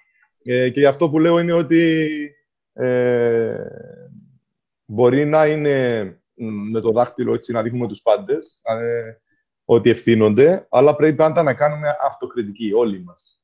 Έτσι ώστε να μεγαλώνουμε σαν άνθρωποι, εισαγωγικά το μεγαλώνουμε, και να, είμαστε, να βελτιωνόμαστε. Το ίδιο και τα παιδιά, και οι παίκτες.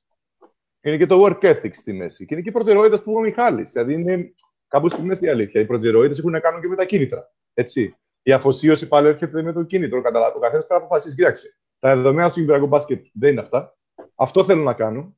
Θέλω να το υποστηρίξω μέχρι τέλους και θέλω να γίνω καλύτερος να δω πού μπορώ να φτάσω. Όπως κάναμε και εμείς προπονητικά που θέλαμε να πούμε έξω, να δούμε τι μπορούμε να κάνουμε κτλ. Είναι. Ε, υπάρχουν πολλές οπτικές γωνίες να το δεις. Ακριβώς. Ε, δεν ξέρω, Μιχάλη, θέλεις να συμπληρώσεις κάτι άλλο; Ε, νομίζω ότι μίλησα πρώτος για αυτό το θέμα. Άρα... Ωραία. Ε, θέλω πριν περάσουμε στι ερωτήσεις, έχουν έρθει καταφτάσει κάποιες ερωτήσεις. Ε, πάρα πολλά α, χαιρετίσματα και για τους α, τρεις σας. Α, θέλω να βάλω μια τελευταία ερώτηση α, ε, δική μου προσωπική. Ε, το αύριο φαίνεται δύσκολο. οι προβλέψεις λένε πως η οικονομία δεν θα είναι ίδια όταν θα βγούμε από αυτή την ε, πανδημία. Πόσο σας απασχολεί αυτό και τι σκέψεις κάνετε για το άμεσο μέλλον μας; Εντάξει, είναι ένα κομμάτι για το οποίο όλοι είμαστε πλέον ε, προβληματισμένοι και μας ανησυχεί όλους. Ε, όμως, ε, εγώ θα πω το εξής, ότι ε, ευτυχώς, δόξα τω Θεώ, η ζωή μας δεν τελειώνει εδώ. Έτσι. Έχουμε βρεθεί και σε δύσκολες και σε εύκολες καταστάσεις και σε ε, δυσίωνες περιόδους που το μέλλον φαινόταν ότι ήταν, θα, ήταν ιδιαίτερα, θα, θα ήταν ιδιαίτερη πρόκληση να μπορείς να επιβιώσεις ή να κάνεις κάτι όσον αφορά το επαγγελματικό κομμάτι. Ε, Εμείς ε, είμαστε εδώ σαν, σαν προπονητές, είμαστε εδώ σαν άνθρωποι του μπάσκετ. Ε, θα μου πει κάποιος ο οποίος ε, ακούει απ' έξω ότι είναι αστείο να μιλάμε για μπάσκετ, για οτιδήποτε άλλο τη στιγμή που όλη η ανθρωπότητα περνάει, όλο αυτό περνάει. Ε, εγώ θα διαφωνήσω και θα πω ότι ο καθένας από εμάς, στο δικό του κομμάτι, οφείλει να κρατηθεί ε, όσο μπορεί και να προσπαθήσει να, να συνεχίσει με τον τρόπο ε, που πορευόταν προηγουμένως ε, μέχρι να έρθει αυτή η κανονικότητα η οποία ε, θεωρώ προσωπικά ότι θα αργήσει. Η, η, επόμενη μέρα είναι δύσκολη για όλους. Η επόμενη μέρα δεν θα είναι δύσκολη μόνο για τον μπάσκετ. Έτσι, η, η επόμενη μέρα θα είναι δύσκολη για όλους τους κλάδους και όλα τα επαγγέλματα. Η οικονομική κρίση ε, είναι δεδομένη. Είναι δεδομένη. Όλοι θα, θα κληθούμε να, να βάλουμε νερό στο κρασί μας, αν θέλεις, ε, για να μπορέσουμε να περάσουμε ε, μία περίοδο αναπροσαρμογής και επιστροφής ε, στην κανονικότητα.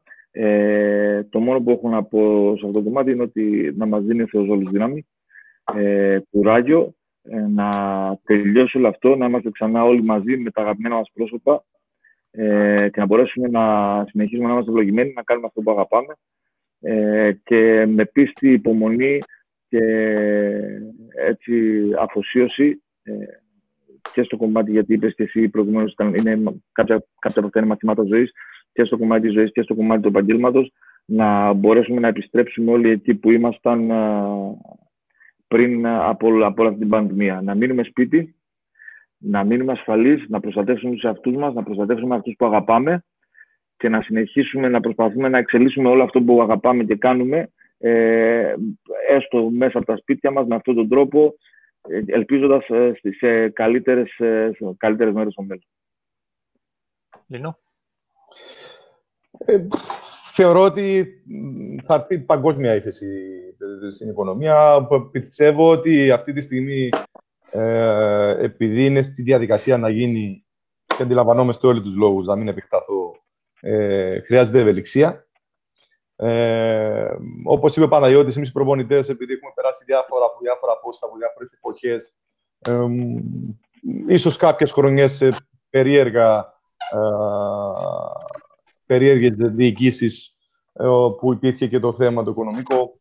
Ε, αλλά επειδή είμαστε άνθρωποι που πρέπει καθημερινά να ελισσόμαστε, είτε από ένα πρόγραμμα προπόνησης, από ένα αγώνα φυσικά, στους 200 φυγμούς να ελιχθείς για να βρεις λύσεις και να είσαι δημιουργικός, τουλάχιστον για μας, δεν μιλάω και, και, και, για μένα, να υπάρχει μια ευελιξία για το μέλλον. Ε, σε κάθε ήττα, γιατί εγώ θεωρώ ότι είναι μια ήττα, παγκόσμια ήττα αυτή, λέμε ότι κερδίζουμε και έχουμε και θετικά, τα οποία χρησιμοποιούμε έτσι ώστε να παρουσιαστούμε, ε, να παρουσιαστεί η ομάδα καλύτερη την επόμενη εβδομάδα. Έτσι. Θα δούμε τα λάθη μας και από τα λάθη μας θα έρθει το κίνητρο και θα είμαστε πιο παραγωγικοί. Έτσι και σε αυτό το κομμάτι. Είναι μια ήττα, οφείλει ο άνθρωπος να βρει τις λύσεις οφείλει να έχει μια ευελιξία να δει ποιες λύσεις θα βρει για το να προστατεύσει τον εαυτό του, την οικογένειά του, το σπίτι του. Ε, και θεωρώ ότι αν το πάρουμε με αυτή τη λογική και αν το προσεγγίσουμε συγγνώμη με αυτή τη λογική, ε, θα μπορεί ο καθένας να βρει λύσεις και να εξελιχθεί. Μάθαμε όλοι στα εύκολα, θεωρούσαμε πολλά δεδομένα. Έτσι. Όλα είναι δεδομένα. Έτσι. Τώρα είναι διαφορετική οπτική γωνία. Δεν μπορεί να βγεις έξω, να δεις τον άνθρωπος σου, να τον αγκαλιάσεις, να τον, να τον φιλήσεις, να τον, να τον χαιρετήσεις, ε, να πιεις ένα καφέ θα δούμε και τη ζωή από άλλη οπτική γωνία. Δεν είναι όλα δεδομένα.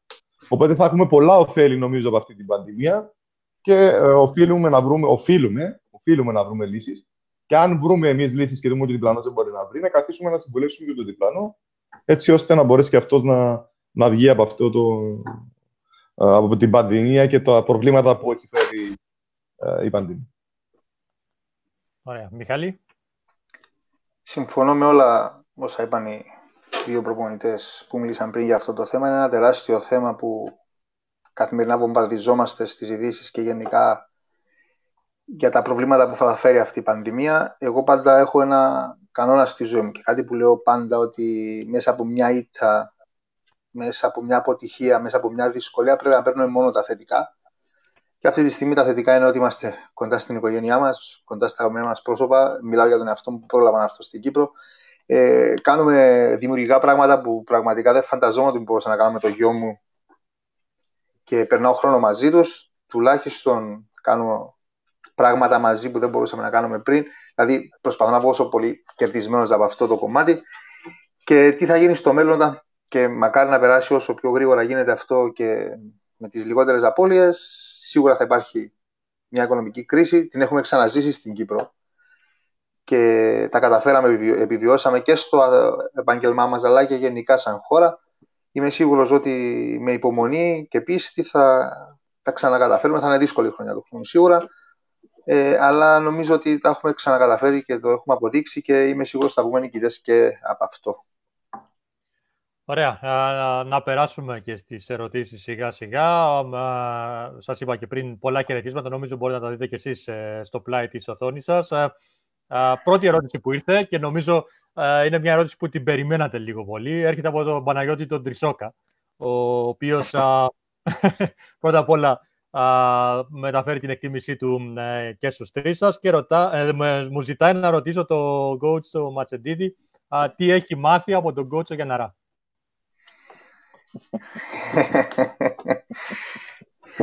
Ε, ωραία. να προσπαθήσω να, με την ερώτηση του Παναγιώτη να είμαι σοβαρός και να μην να φύγει δάσο.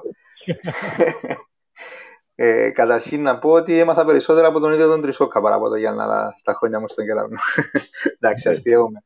Ε, σίγουρα ο Παναγιώτης ήρθε σε ένα πολύ σημαντικό κομμάτι της ζωής μου ε, σαν προπονητής. Ήταν όταν ξεκίνησα την καριέρα μου στον κεραυνό. Ε, τον πέτυχα στο, για μένα τον πέτυχα στη κορύφωση της όρεξης και της διάθεσης που είχε να δουλέψει. Ήταν η πρώτη του χρονιά σαν πρώτος προπονητής. Πραγματικά πήρα αυτά πράγματα στο θέμα οργάνωσης, στο θέμα πώς πρέπει να είσαι επαγγελματίας. Είχε αφήσει το σχολείο για να είναι full αφοσιωμένος στην ομάδα. Αυτό το πρωί με παίρνει τηλέφωνο από το γήπεδο, ήταν στο γήπεδο. Δηλαδή το οργανωτικό κομμάτι πρώτα μου έκανε τεράστια εντύπωση στο πώς δούλευε. Τώρα από τεχνικά κομμάτια νομίζω ο ίδιος που βλέπει τον τρόπο που παίζουν οι δικέ μου ομάδες ξέρει ότι πολλά κομμάτια και πολλά σημεία είναι παρόμοια από αυτόν και κομμάτια που πήρα από το δικό του παιχνίδι και θεωρώ τυχερό που τον είχα στην αρχή της καριέρας μου στον Κεραυνό. Τώρα εντάξει, επειδή είναι και μπροστά, να λέω πολλά πολλά. Ξέρει την εκτίμηση που του έχω. Ε, εντάξει, το Παναγιώτης ο Τρισόκα ξέρει πολύ καλά τη γνώμη μου για το Παναγιώτη Γιάνναρα. Και είμαι σίγουρος ότι απλά έκανε την ερώτηση για να το ακούσει ξανά. Ε, μια τοποθέτηση από τον Χριστόφορο το Λιβαδιώτη σχετικά με αυτό που λέγαμε ε, νωρίτερα με τη δυσκολία που, ε, τη, μάλλον την ευκολία που μπορεί κάποιος προπονητής να χάσει τη δουλειά του. Ε, λέει ο Χριστόφορος πως χαιρετίζει πρώτα απ' όλα τους ε, τρεις προπονητές. Ε, Ένας προπονητής για να μπορέσει να χτίσει και να δημιουργήσει χρειάζεται χρόνος και υπομονή και σε εθνικό και σε σωματιακό επίπεδο. Μαγικό ραβδί δεν υπάρχει για κανέναν. το λέω αυτό γιατί το βίωσα έντονα στην τελευταία μου ομάδα που είμαι ε, και είναι ένα παράδειγμα. Το βλέπουμε ότι αυτό κάνουν και οι ομάδες στο πιο ψηλό επίπεδο, που τα πανούν εκατομμύρια. Επειδή καλός ή κακός οι διοικήσεις αποφασίζουν, καλό θα ήταν να παίρνουν και αυτοί τα σωστά μηνύματα για το καλό το δικό τους και των ομάδων τους. Δεν ξέρω αν θέλει κάποιος να σχολιάσει κάτι. Εντάξει, είναι, είναι ξεκάθαρο αυτό. Το έχουμε αναφέρει. Ε, ε, θα, θα, θα πω κάτι σε αυτό που ε, είπε ο Λίνος όσον αφορά τη δουλειά μας σαν προπονητές, ότι πράγμα είμαστε έτοιμοι ε, να ξέρουμε το τι αντιμετωπίζουμε, ότι ποτέ δεν, ε, δεν θα υπάρξει μια, μια βεβαιότητα σε ό,τι κάνουμε. Ε, υπάρχουν δύο ειδών προπονητές. Ε, αυτοί που έχουν απολυθεί και αυτοί που θα απολυθούν. Δεν υπάρχει κάτι άλλο. Οπότε πρέπει να είμαστε έτοιμοι ε, για, για κάθε ενδεχόμενο. Αλλά ε, το, το να είμαστε έτοιμοι έχει να κάνει και με, με αυτό που αναφέρει ο Χριστόφορος. Ότι ε, ναι, μεν ξέρεις ότι κάποια στιγμή ε, ίσως φύγεις από μια ομάδα, αλλά είναι αλλιώς να το περιμένεις ε, να φύγει κάποια στιγμή, ξέροντας ότι όσο θα είσαι εκεί και θα δουλεύεις, θα έχεις την απόλυτη στήριξη ε, αυτού, του, αυτού του οργανισμού. Έτσι. Και ότι, γιατί δεν μπορούν να είναι όλα μήνας, μήνας του μέλητος, δεν μπορείς να ξεκινάς και να τελειώνεις μια σεζόν μόνο με επιτυχίες, θα έρθουν και αποτυχίες, θα έρθουν και τα κακά βράδια, θα έρθουν και οι άσχημες εμφανίσεις, ε, θα έρθουν ε, πολλά και διάφορα αστάθμητα που μπορεί να συμβούν σε, σε μία σεζόν. Ε, άρα γνωρίζοντας όμως ότι ε, ναι μεν είσαι εκεί και θα κρυφτείς για αυτό που κάνεις, αλλά από πίσω έχεις την πραγματική το τονίζω αυτό, την πραγματική στήριξη ε, του οργανισμού για τον οποίο δουλεύεις, τότε σου δίνει και εσένα την ασφάλεια και την δύναμη να μπορέσεις να είσαι και πιο συγκεντρωμένος ε, σε αυτό που κάνεις και πιο αποτελεσματικός. Mm. Λίνο, κάτι να σχολιάσεις; Ε, αρχικά να χαιρετήσω τον Παναγιώτη Τρισόκα, δεν το χαιρετήσα από την πλευρά τη δικιά μου.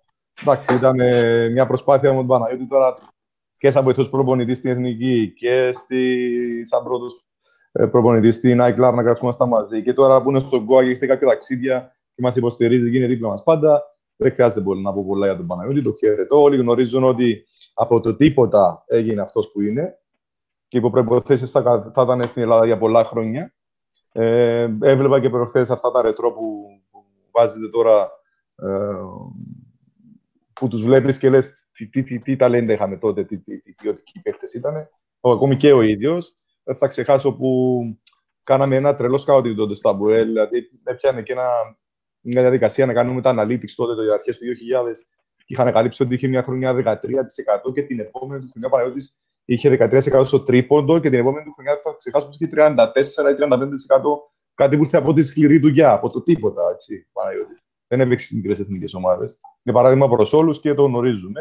Όσο αφορά το φίλο Χριστόφορο Λιβαδιώτη, την τοποθέτηση του, συμφωνώ απόλυτα, όπως και αυτά που είπε ο Παναγιώτης. Ε, νομίζω να μην ε, επεκταθώ άλλο ε, και επιστρέφω για τους χαιρετισμούς και στον Χριστόφορο.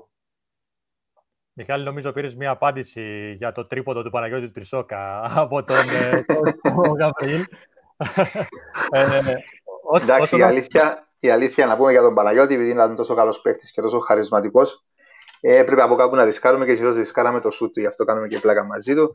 Αλλά αν δεν ρισκάρες ούτε το σουτ του, νομίζω θα βρεις και τρόπο να βάλει καλά, αν ήμασταν τόσο μαζί του κολλημένοι πάντα. Ε, θέλω να αναφέρω κάτι για, για αυτό που είπε ο Χριστόφορος Λιβαδιώτη και να του δώσω και τους χαιρετισμούς μου που μας ακούει. Ε, είναι αυτό που είπε ο Κότσοβο Γιάννα Ράζ για τη στήριξη των Προέδρων και των, των διοικήσεων προς τους προπονητές που θεωρώ ότι ε, θα το πω λίγο αλλιώς εγώ. Θα πω ότι αν, όταν οι Προέδροι καταλάβουν ότι ο προπονητής σε κάθε ομάδα ε, θέλει περισσότερο από όλους να κερδίζει. Και σίγουρα και μια κακή βραδιά, σίγουρα μπορεί να βρεθεί σε ένα λάθος βράδυ, σίγουρα μπορεί να κάνει κάποια λάθη προπονητικά την του παιχνιδιού. Όταν καταλάβουν όμως ότι θέλει τόσο πολύ να κερδίσει, γιατί είναι δικιά του η ομάδα, την αγαπάει τόσο πολύ, περισσότερο ίσως και από τους προέδρους, γιατί είναι σαν οικογένεια η ομάδα, ε, τότε νομίζω ότι η στήριξη θα είναι περισσότερη. Γιατί οι πρόεδροι νομίζουν δεν τον μοιάζει, δεν κάνει. Ε, οι προπονητές αγαπάνε τις ομάδες τους. Είναι η οικογένεια μας, είναι το παιδί μας. Είναι, είναι, περνάμε περισσότερες ώρες μαζί με την ομάδα μας παρά με την οικογένειά μας. Δηλαδή πρέπει να το καταλάβουν οι διοικήσεις αυτό και πρέπει να δίνουν περισσότερη εμπιστοσύνη και χρόνο σε κακά αποτελέσματα. Γιατί κανένας προπονητής δεν θέλει να χάνει, κανένας προπονητής δεν θέλει να αποτύχει ή δεν θέλει να, να στεναχωρήσει τα παιδιά του, την οικογένειά του που είναι η ομάδα. Ε, και μόνο με την υπομονή, όταν ο προπονητής νιώσει ότι έχει εμπιστοσύνη και νιώσει ότι έχει υπομονή από τους προέδρου των ομάδων, πιστέψτε με, τα αποτελέσματα θα είναι πολύ περισσότερα και πολύ καλύτερα. Επόμενη ερώτηση έρχεται από τον. Ε, Αντώνη, με συγχωρείς. Ε, αν, αν θες να αντιστρέψεις την ερώτηση στον, στον Παναγιώτη τον Τρισόκα, να μας πει αυτός αν έχει πάρει κάτι από.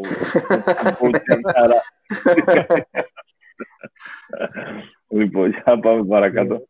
Καλό. Ε, λοιπόν, να περάσουμε στην ερώτηση του Λούι του Σαγαλή, ο οποίος έρχεται να σχολιάσει αυτά που λέγαμε για το αναπτυξιακό νωρίτερα. κάπου εκεί λέει στα 16 χρειάζονται θυσίες και στήριξη από όλον τον περιγυρό τους. Όμως, ποιος θα θυσιάσει ώρες ε, και όλα τα υπόλοιπα για να παίξει. Ε, αν δεν υπάρχουν εσωτερικά κίνητρα, δεν θα γίνει κάτι. Εξωτερικά κίνητρα, λέει, δεν υπάρχουν, μπορούμε να βρούμε;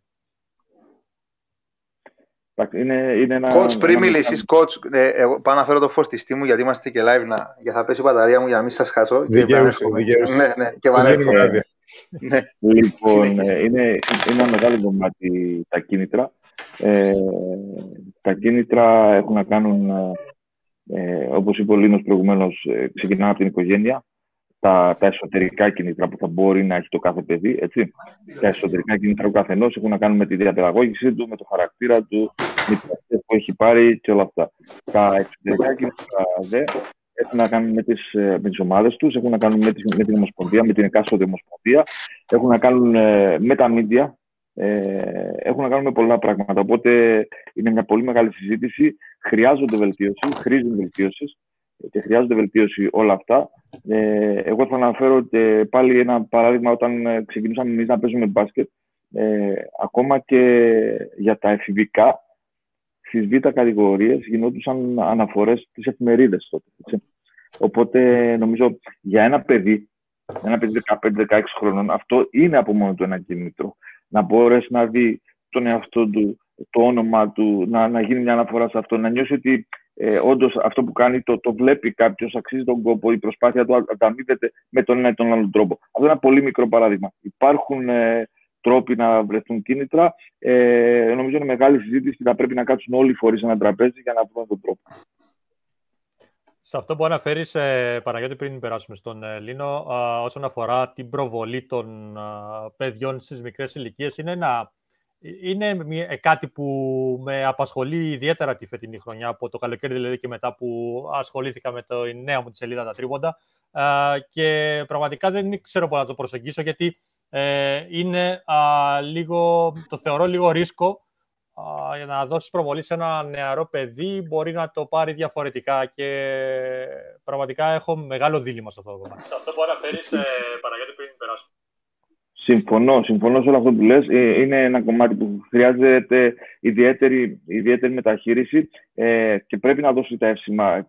Πέρα από σένα, εντάξει, τώρα δεν το κάνουμε αυτό μεταξύ μας, αλλά νομίζω ότι και οι τελευταίες δύο διοικήσεις της Ομοσπονδίας ε, έχουν φέρει ανθρώπους κοντά να βοηθήσουν στην προβολή ε, των, των ε, νεαρών αθλητών και των ε, πρωταθλημάτων στις μικρές ηλικίες. Ε, όλα πρέπει να γίνονται με μέτρο όλα πρέπει να γίνονται με μέτρο και ε, να είμαστε και λίγο προσεκτικοί, γιατί ε, ξαναακούστηκε όλο αυτό, το, το είπε ο Λίνος προηγουμένως, νομίζω ότι ε, τα παιδιά το να τους λες είσαι ο καλύτερος και ε, είσαι αυτό, είσαι εκείνο, ε, φτάνει στα αντίθετα αποτελέσματα. Έτσι. Εμείς πρέπει να είμαστε πολύ προσεκτικοί, να τους δίνουμε μια επιβράβευση και μια μικρή όθηση σε ό,τι αφορά αυτό που προσπαθούν να κάνουν.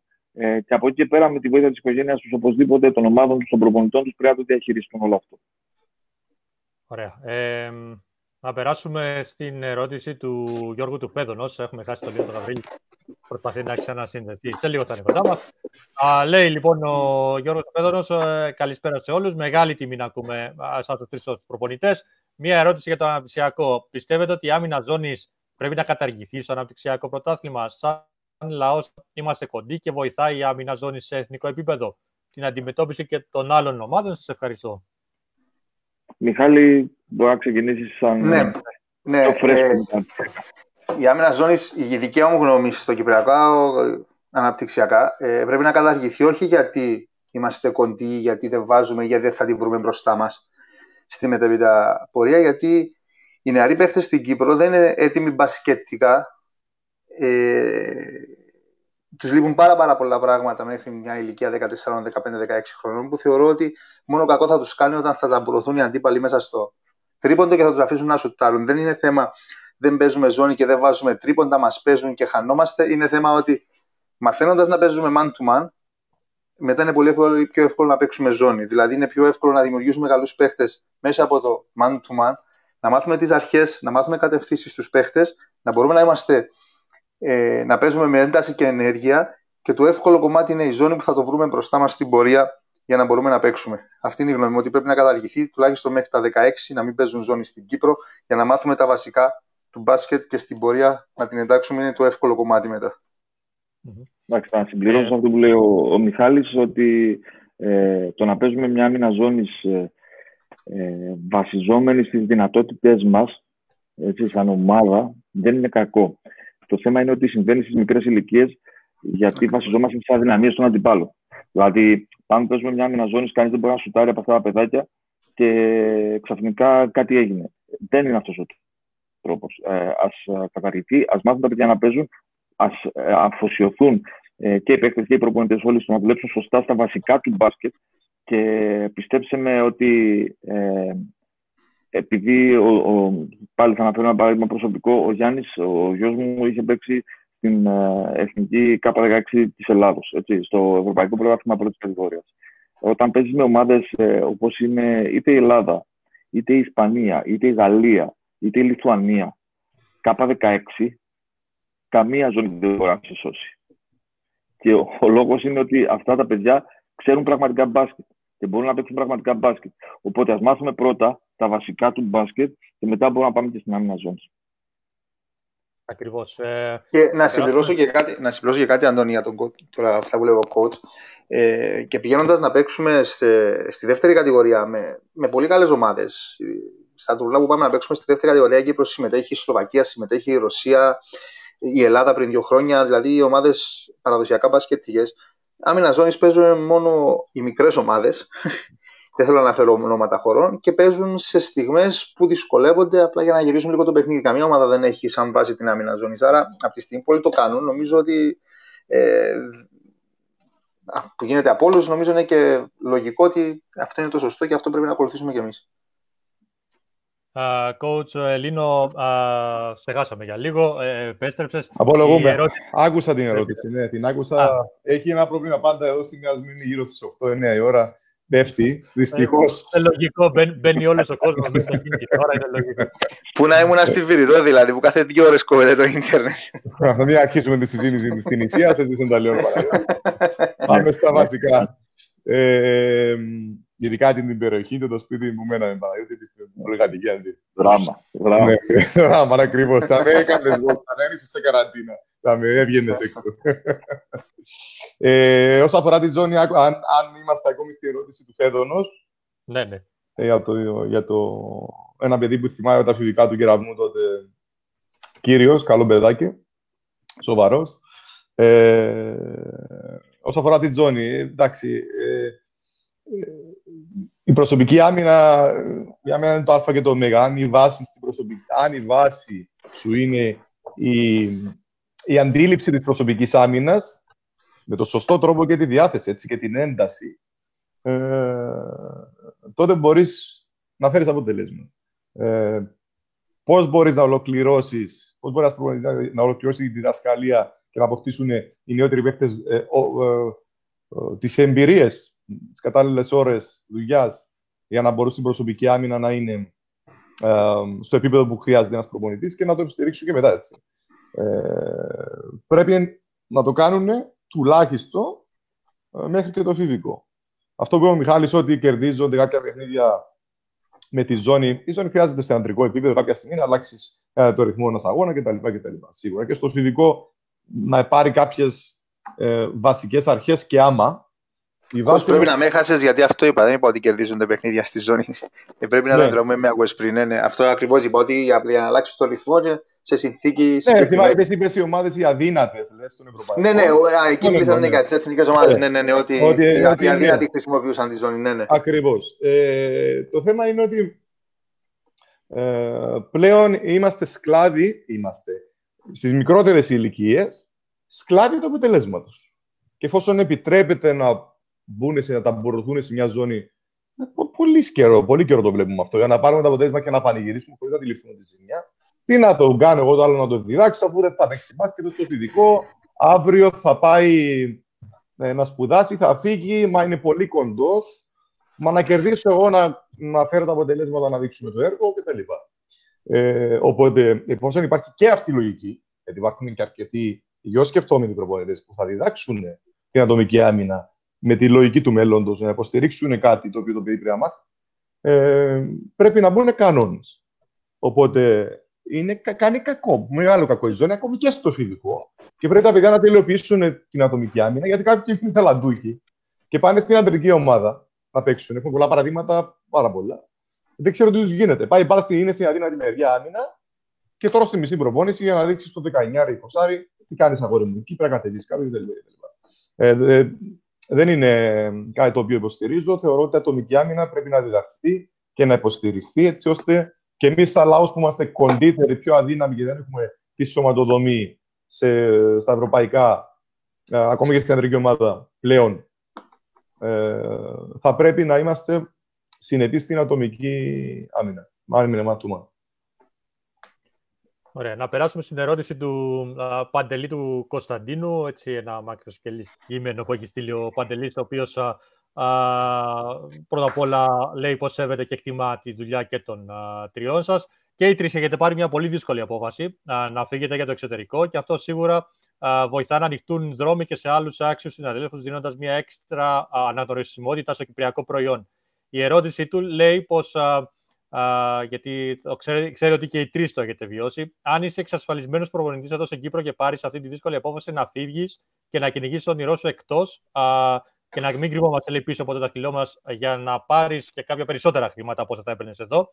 Ε, αν έχεις στο μυαλό σου να έφευγες για 5-10 χρόνια και γυρίσεις πίσω στην οικογένεια, στους φίλους κτλ. Γιατί ε, όλοι πάντα εδώ θα γυρνάμε, λέει, ε, ξέροντας όλες τις καταστάσεις. Πώ το σκέφτεται το μέλλον σας, Θα ξαναρχίσετε ξανά από την αρχή; Ε, καταρχήν, ε, ευχαριστούμε και τον, και τον Παντελή, αλλά και όλα τα παιδιά που συμμετέχουν σε όλη αυτή τη κουβέντα. Ε, Φεύγοντας, ε, δεν σκέφτεσαι ούτε ότι θα φύγεις για ένα χρόνο, ούτε ότι θα φύγεις για πέντε χρόνια, ούτε θα φύγεις για δέκα χρόνια. Ε, σκέφτεσαι ότι είσαι με την παλίτσα στο χέρι και από εκεί και πέρα ε, όλα είναι σχετικά. Λοιπόν, ε, γεγονός ότι ψάχνεις ε, μια καλύτερη ευκαιρία ε, και μια μεγαλύτερη πρόκληση, ε, θεωρητικά όλο αυτό θα, το, θα ανταμυφθείς, για όλο αυτό θα ανταμυφθείς και καλύτερα ε, όσο αφορά το οικονομικό σκέλος, ε, αν έχω καταλάβει καλά, και μετά γυρνάς πίσω και δεν μπορείς να βρεις τα ίδια λεφτά ή τις ίδιες συνθήκες, τα ίδια κίνητρα, αυτό λέει ο Παντελής. Ε, δεν, δεν, το σκέφτεσαι, δεν, δεν το σκέφτεσαι καθόλου. Δηλαδή, ε, σε κάθε βήμα που κάνεις, ε, σκέφτεσαι ξανά το επόμενο βήμα, δεν σκέφτεσαι το προηγούμενο βήμα. Όταν ε, ε, έφυγα από την Τινησία, ε, με το που πήγα στην Κύπρο είχα ξανά μια επαφή άμεσα από μια άλλη ομάδα στην Τινησία για να επιστρέψω. Δεν με ικανοποιήσει όλο αυτό. Ήθελα το κάτι διαφορετικό και το κάτι άλλο προέκυψε το Κατάρ. Ε, ήμουνα στην ομάδα της Κατάρ για δύο χρόνια. Όλοι, όταν ήρθε η πρόταση της Εθνικής, ε, πλήστη, πλήστη αν όχι όλοι, μου λέγαν coach, η εθνική είναι ρίσκο αυτή τη στιγμή. Δηλαδή, μπορείς να πας στην εθνική και σε τρεις μήνες, έξι μήνες, ένα χρόνο έχεις φύγει. Ενώ στην ομάδα εδώ έχεις εδρεωθεί, θα μείνεις άλλα πέντε χρόνια, ας πούμε. Ε, δεν μπορείς να το δεις έτσι, δεν μπορείς να το σκεφτείς έτσι. Κάθε προπονητής που σέβεται τον εαυτό του έχει κυρίως εσωτερικό κίνητρο και φιλοδοξία. Ε, πρέπει να πιστεύεις στον εαυτό σου και να σκέφτεσαι πάντα το επόμενο βήμα. Εάν πούμε στη διαδικασία να σκεφτούμε ότι εάν αποτύχει το επόμενο βήμα τι κάνουμε, τότε ίσως αυτός να είναι ο μεγαλύτερος λόγος για να μην πάρουμε την απόφαση να το δοκιμάσουμε. Έτσι, ε, και σαν, ε, σαν κριτήριο ζωή μου έχω το ότι προσπα... προτιμώ να, να βλέπω πάντα το τι έγινε ε, παρά να σκέφτομαι τι θα μπορούσε να έχει γίνει. Οπότε θα πω στο φίλο Παντελή ότι αν το σκέφτεται, ε, εγώ θα, θα έλεγα ανεπιφύλακτα να το δοκιμάσει και να μην σκεφτεί το τι, εάν και εφόσον δεν και τα λοιπά. Να το δοκιμάσει, να, το, να πιστεύει σε αυτό που θα κάνει, να είναι σίγουρος ότι είναι σωστές οι βάσεις, οι συνθήκες και οι, ε, οι προϋποθέσεις για να το κάνει και ε, βήμα-βήμα. Φυσιολογικές ανησυχίες του Παντελή, ε, αν υπάρχουν στην ερώτηση. Ε, το χαιρετήσω και εγώ και την οικογένειά του και τη σύζυγο που θυμάμαι ήταν μια καταπληκτική σκόρε, όσο θυμάμαι που έβλεπα έτσι, τα πανεπιστημιακά και τα γυναικεία. Πασχετική οικογένεια, τους χαιρετώ. Ε, κοιτάξτε να δείτε, επειδή τα προσωπικά μας βιώματα λέμε και την άποψή μας. Ε, και εγώ το 2012 είχα παρόμοιε συζητήσει με τον Παναγιώτη με τον, με το περιβάλλον μου. Ε, Μάλιστα στο Πανεπιστήμιο Κύπρου, ένα από τα πιο δυνατά πανεπιστήμια στην, ε, στην Ευρώπη. Είσαι στο ΑΠΟΕΛ, ε, στην ΑΕΛ, ένα οργανισμό τεράστιο, δυνατό οικονομικά τώρα. Ε, υπάρχουν ομάδες που εδώ που σε θέλουν, τι, πού τρέχεις, πού πας, πού κάνεις. Είναι, το, είναι, είναι τα κίνητρα, είναι το. Α, α, το τι σε γεμίζει, το ότι έχεις κλείσει ένα κύκλο. Έχεις ολοκληρωθεί και νιώθεις, έχεις πει στον εαυτό σου και νιώθει ότι μπορεί να κάνεις το επόμενο βήμα. Εγώ δεν σας κρύβω ότι πολλές φορές πολλές φορές παίχτε μου και παίχτε μου σε ψηλότερο επίπεδο, στο πέρασμα των χρόνων, μου έλεγα γιατί μου κότσε ότι δεν φεύγεις. Εκεί μου είχε μπει η ιδέα πρώτα. Θα πας στο εξωτερικό. Ε, αυτό που ρωτάει, αυτό που λέει, να συμφωνήσουμε με τον Παναγιώτη, είναι. Βλέπουμε ότι είμαστε με μια βαλίτσα στο χέρι και βλέπουμε την επόμενη μέρα. Δεν σου πω την ίδια τη μέρα. Ε, το overthinking είναι χαρακτηριστικό, και ειδικά σε έξυπνους ανθρώπους, ε, αλλά σκοτώνει, ε, σε εισαγωγικά, το μυαλό, σε χαλάει στο μυαλό, οπότε θέλει ε, καθημερινή, ε, σε καθημερινή βάση. Ε, είμαι εδώ, τελειώνω αυτό που κάνω, επιμορφώνω, ήρθε μια ευκαιρία καλώς, ασχολούμαι με εκείνη τη χρονιά. Έχω μια μεγάλη υποχρέωση σε αυτό το συμβόλαιο που ήμουν έτσι το είχα πάρει τότε εγώ. Με έχω πάει στην Τινησία. Αυτή η ομάδα τι είναι, θέλει να κερδίσει πρωτάθλημα και Αυτή η χρονιά να βγει και θα δούμε. Υπάρχουν φυσικά και υποχρεώσεις μεν. Αλλά δεν μπορεί να κουράζεις το μυαλό σου. Τελειώνει εκείνη η χρονιά και όπως μου έχουν πει πολλές φορές που είχα αυτή την ανησυχία τα προηγούμενη δεκαετία, ας πούμε, οι καλοί δεν χάνονται και κάπου λόγω ταπεινότητας δεν το δεχόμουν κτλ. Και, και, και αποδείχθηκε ότι εδώ και 8 χρόνια, ας πούμε, δόξα τω Θεώ να λέμε, πάντα υπήρχε δουλειά. Οπότε το προσεγγίζω με αυτόν τον τρόπο. Μέρα με τη μέρα και σεζόν με τη σεζόν και βλέπω. Μιχάλη, δεν ξέρω αν θες να πεις και εσύ κάτι. Ναι, φυσικά και θέλω να πω. Ε, ακριβώς θα κινηθώ στον ίδιο τόνο που κινηθήκαν και οι δύο προηγούμενοι φίλοι προπονητές που μιλάνε. Ε, προσωπικά, γιατί λέμε τις προσωπικές μας απόψεις εδώ, όπως είπαμε, ε, όταν μου ήρθε η πρόταση να πάω στο Λίβανο και στην Αγριάτη, εννοείται και φυσικά το συζήτησα με την οικογένειά μου και με τη γυναίκα μου και όλοι μαζί αποφασίσαμε ότι θα έπρεπε να γίνει αυτό. Ποτέ δεν κοιτάξα πίσω, ποτέ δεν σκέφτηκα αν δεν τα καταφέρω. Πίστεψε με, υπέγραφα το συμβόλαιο μου και το πρώτο πράγμα στο μυαλό μου ήταν πότε θα γνωρίσω τους νέους μου παίχτες, ε, πότε θα πάμε στην Ταϊλάνδη να παίξουμε το Πανασιατικό, πότε θα μπούμε στο γήπεδο να ξεκινήσει το πρωτάθλημα, πότε θα γνωρίσω τους φανταστικούς φιλάθλους της Αλριάτη. Και ποτέ δεν πέρασε από το μυαλό μου, ε, αν δεν χάσουμε και αν πάω και δεν ταιριάξουμε τον προπονητή και αν δεν τα καταφέρω και αν δεν είμαι έτοιμος και αν έρθω πίσω. Νομίζω ότι ε, ειδικά εμείς οι τρεις που είμαστε εδώ, ε, είχαμε την τύχη και τη χαρά να δουλέψουμε εκτός Κύπρου και να πραγματοποιήσουμε, είμαι σίγουρος, ένα από τους μεγαλύτερους μας στόχους. Προσωπικά, ένα από τα μεγαλύτερα μου ε, όνειρα που είχα στη, στη ζωή μου να δουλέψω εκτός Κύπρου και να καταφέρω να είμαι σε επαγγελματίας προπονητής.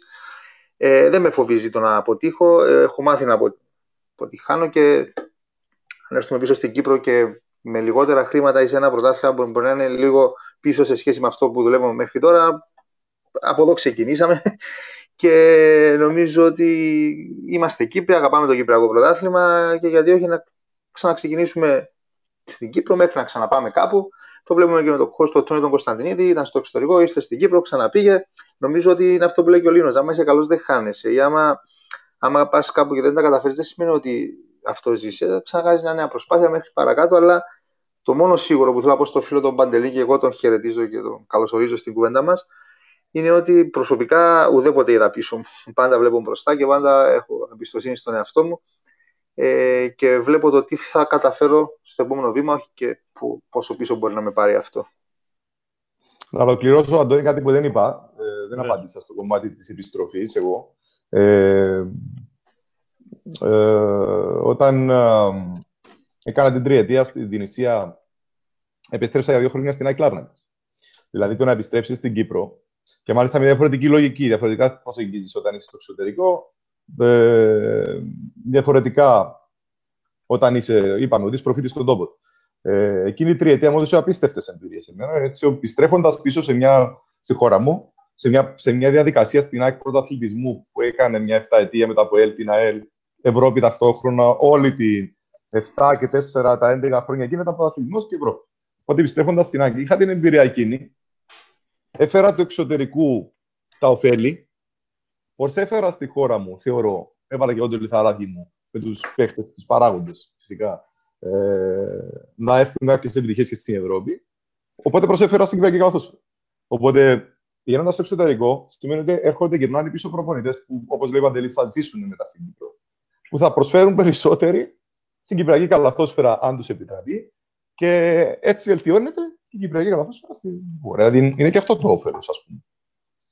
Βέβαια, βέβαια. Το, το πισωγύρωσμα, ε, όπως το αναφέρει ο, ο, ο Παντελής, ε, δεν είναι ακριβώς. Ε, δεν, δεν το αντιλαμβανόμαστε το ίδιο όλοι. Ο καθένας δεν, δεν, δεν, δεν, δεν μπορεί να το πεις πισωγύρισμα. Έτσι. Είναι άλλη μια δουλειά, άλλη μια ευκαιρία για να κάνεις κάτι καινούριο, κάτι φρέσκο μέχρι την επόμενη.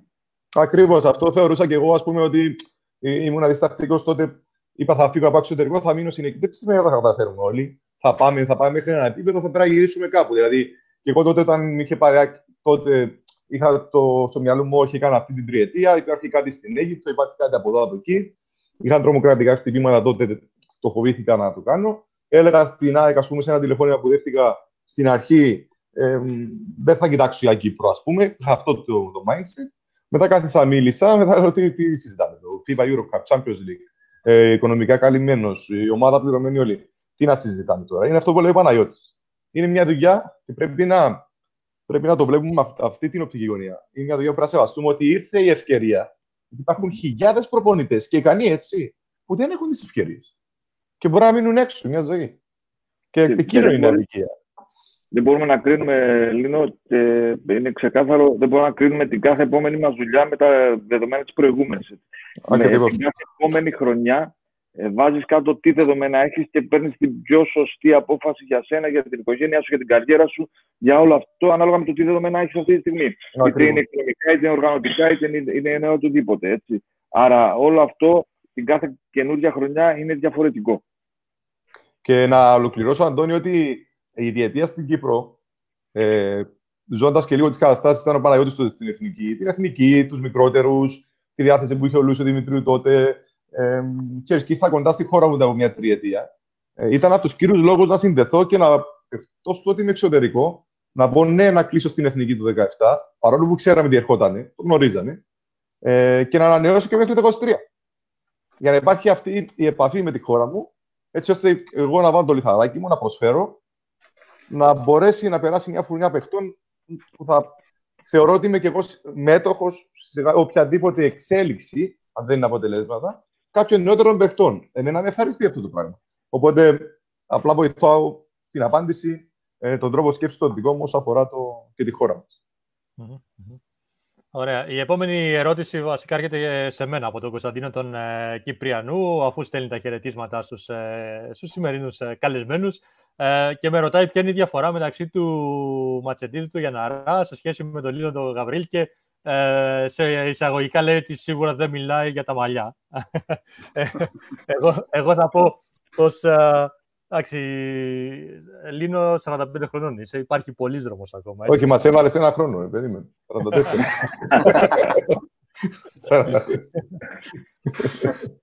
Να φτάσουμε το Γιάννα έτσι όπως πάει. Λοιπόν, και θα κλείσουμε με μια τοποθέτηση από τον Δημήτρη τον Κουκούρη. Ε, η σωστή αθλητική παιδεία για τα νέα παιδιά εκτός από την οικογένεια περνάει και από το σχολικό αθλητισμό και από τις υποδομές των ομάδων. Ε, έτσι χτίζεις και δημιουργείς, ε, αλλά με υπομονή και επιμονή. Η σωστή παιδεία των προπονητών περνάει από την μόρφωση και την επιμόρφωση. Τα αθλητικά ε, συγγνώμη γιατί το έχασα, έκανα ανανέωση. Τα αθλητικά κίνητρα λοιπόν πρέπει να ξεκινάνε από νωρίς για τα παιδιά και σίγουρα όταν φτάσουν σε ηλικία 17-18 θα χρειάζονται και στήριξη οικονομική και στόχους από την πολιτεία και από τις ομάδες τους. Ε, Γενικές παρατηρήσεις, αλλά είναι τα πιο σημαντικά. Χαιρετισμούς σε όλους μας. Να, να τον ευχαριστήσουμε τον το, το Δημήτρη, να συμφωνήσω στο, σε πολύ μεγάλο κομμάτι. Ε, ο σχολικός αθλητισμός είναι ένα, ένα ένα κομμάτι όλο αυτού που θα πρέπει να παίξει σημαντικό ρόλο. Ε, ο σχολικός αθλητισμός θα πρέπει, έχει αρχίσει και οργανώνεται πολύ καλύτερα τα τελευταία χρόνια στην Κύπρο. Θα πρέπει να, να βελτιωθεί ακόμα περισσότερο, νομίζω. Είναι πολύ σημαντικός. Ε, η σωστή παιδεία των προπονητών τώρα περνάει από την μόρφωση και την υπομόρφωση. Επίσης, ένα πολύ μεγάλο κομμάτι. Και εγώ θα, θα προσθέσω το εξής, ότι ε, κανένας προπονητής δεν συναγωνίζεται κανέναν άλλο προπονητή. Αυτό που πρέπει να μάθουμε και να καταλάβουμε είναι ότι συναγωνιζόμαστε τον εαυτό μας καθημερινά. Αυτό που οφείλουμε είναι να είμαστε καλύτεροι από ό,τι ήμασταν χτες. Ε, και με αυτόν τον τρόπο και με τη μόρφωση και την επιμόρφωση θα μπορέσουμε να φτάσουμε σε, στο επιθυμητό επίπεδο και για εμά και για τις ομάδες μας. Ε, και με αυτόν τον τρόπο θα τραβήξουμε, αν θες, και όλους τους υπόλοιπους ε, που είναι μέσα σε αυτό το χώρο, βάζοντας και εμείς ε, με τη σειρά μας ε, κάτι, κάτι όσον αφορά το, το μπάσκετ. Ε, συμφωνούμε σε όλα τα φιλιά μας και στον Δημήτρη και σε όλα τα παιδιά. Ευχαριστούμε όλα τα παιδιά που είναι μαζί μας και συμμετέχουν είτε, είτε παρακολουθούν ε, όλη αυτή τη συζήτηση. Είναι τιμή μας και χαρά μας. Ε, εντάξει, σίγουρα τοποθετείται τώρα ένας άνθρωπος ο οποίος είναι σημαντικό πολύ σημαντικό στην καριέρα μου. Το χαιρετώ, τον φιλό και αυτόν και την οικογένειά του, ο Δημήτρης Ουκούρη, ε, άμεσος συνεργάτης στην ΑΕΚ τότε. Ένας άνθρωπος που ήρθε από Ελλάδα ε, έκανε κάτι πολύ δύσκολο. Ήρθα από Ελλάδα ως ε, άμεσος συνεργάτης του προηγούμενου προπονητή από μένα. Έμεινε μαζί μου. Κατάφερε να με κερδίσει και να μείνει μαζί μου. Γιατί δεν ήταν δικό μου. Κάνα μια τρίωρη συζήτηση σε μια ένα καφετέρια στο Λάρνακα στην παραλία για να μπορέσει να, να μείνει μαζί μου. Με κέρδισε, έχουμε μια προσωπική σχέση.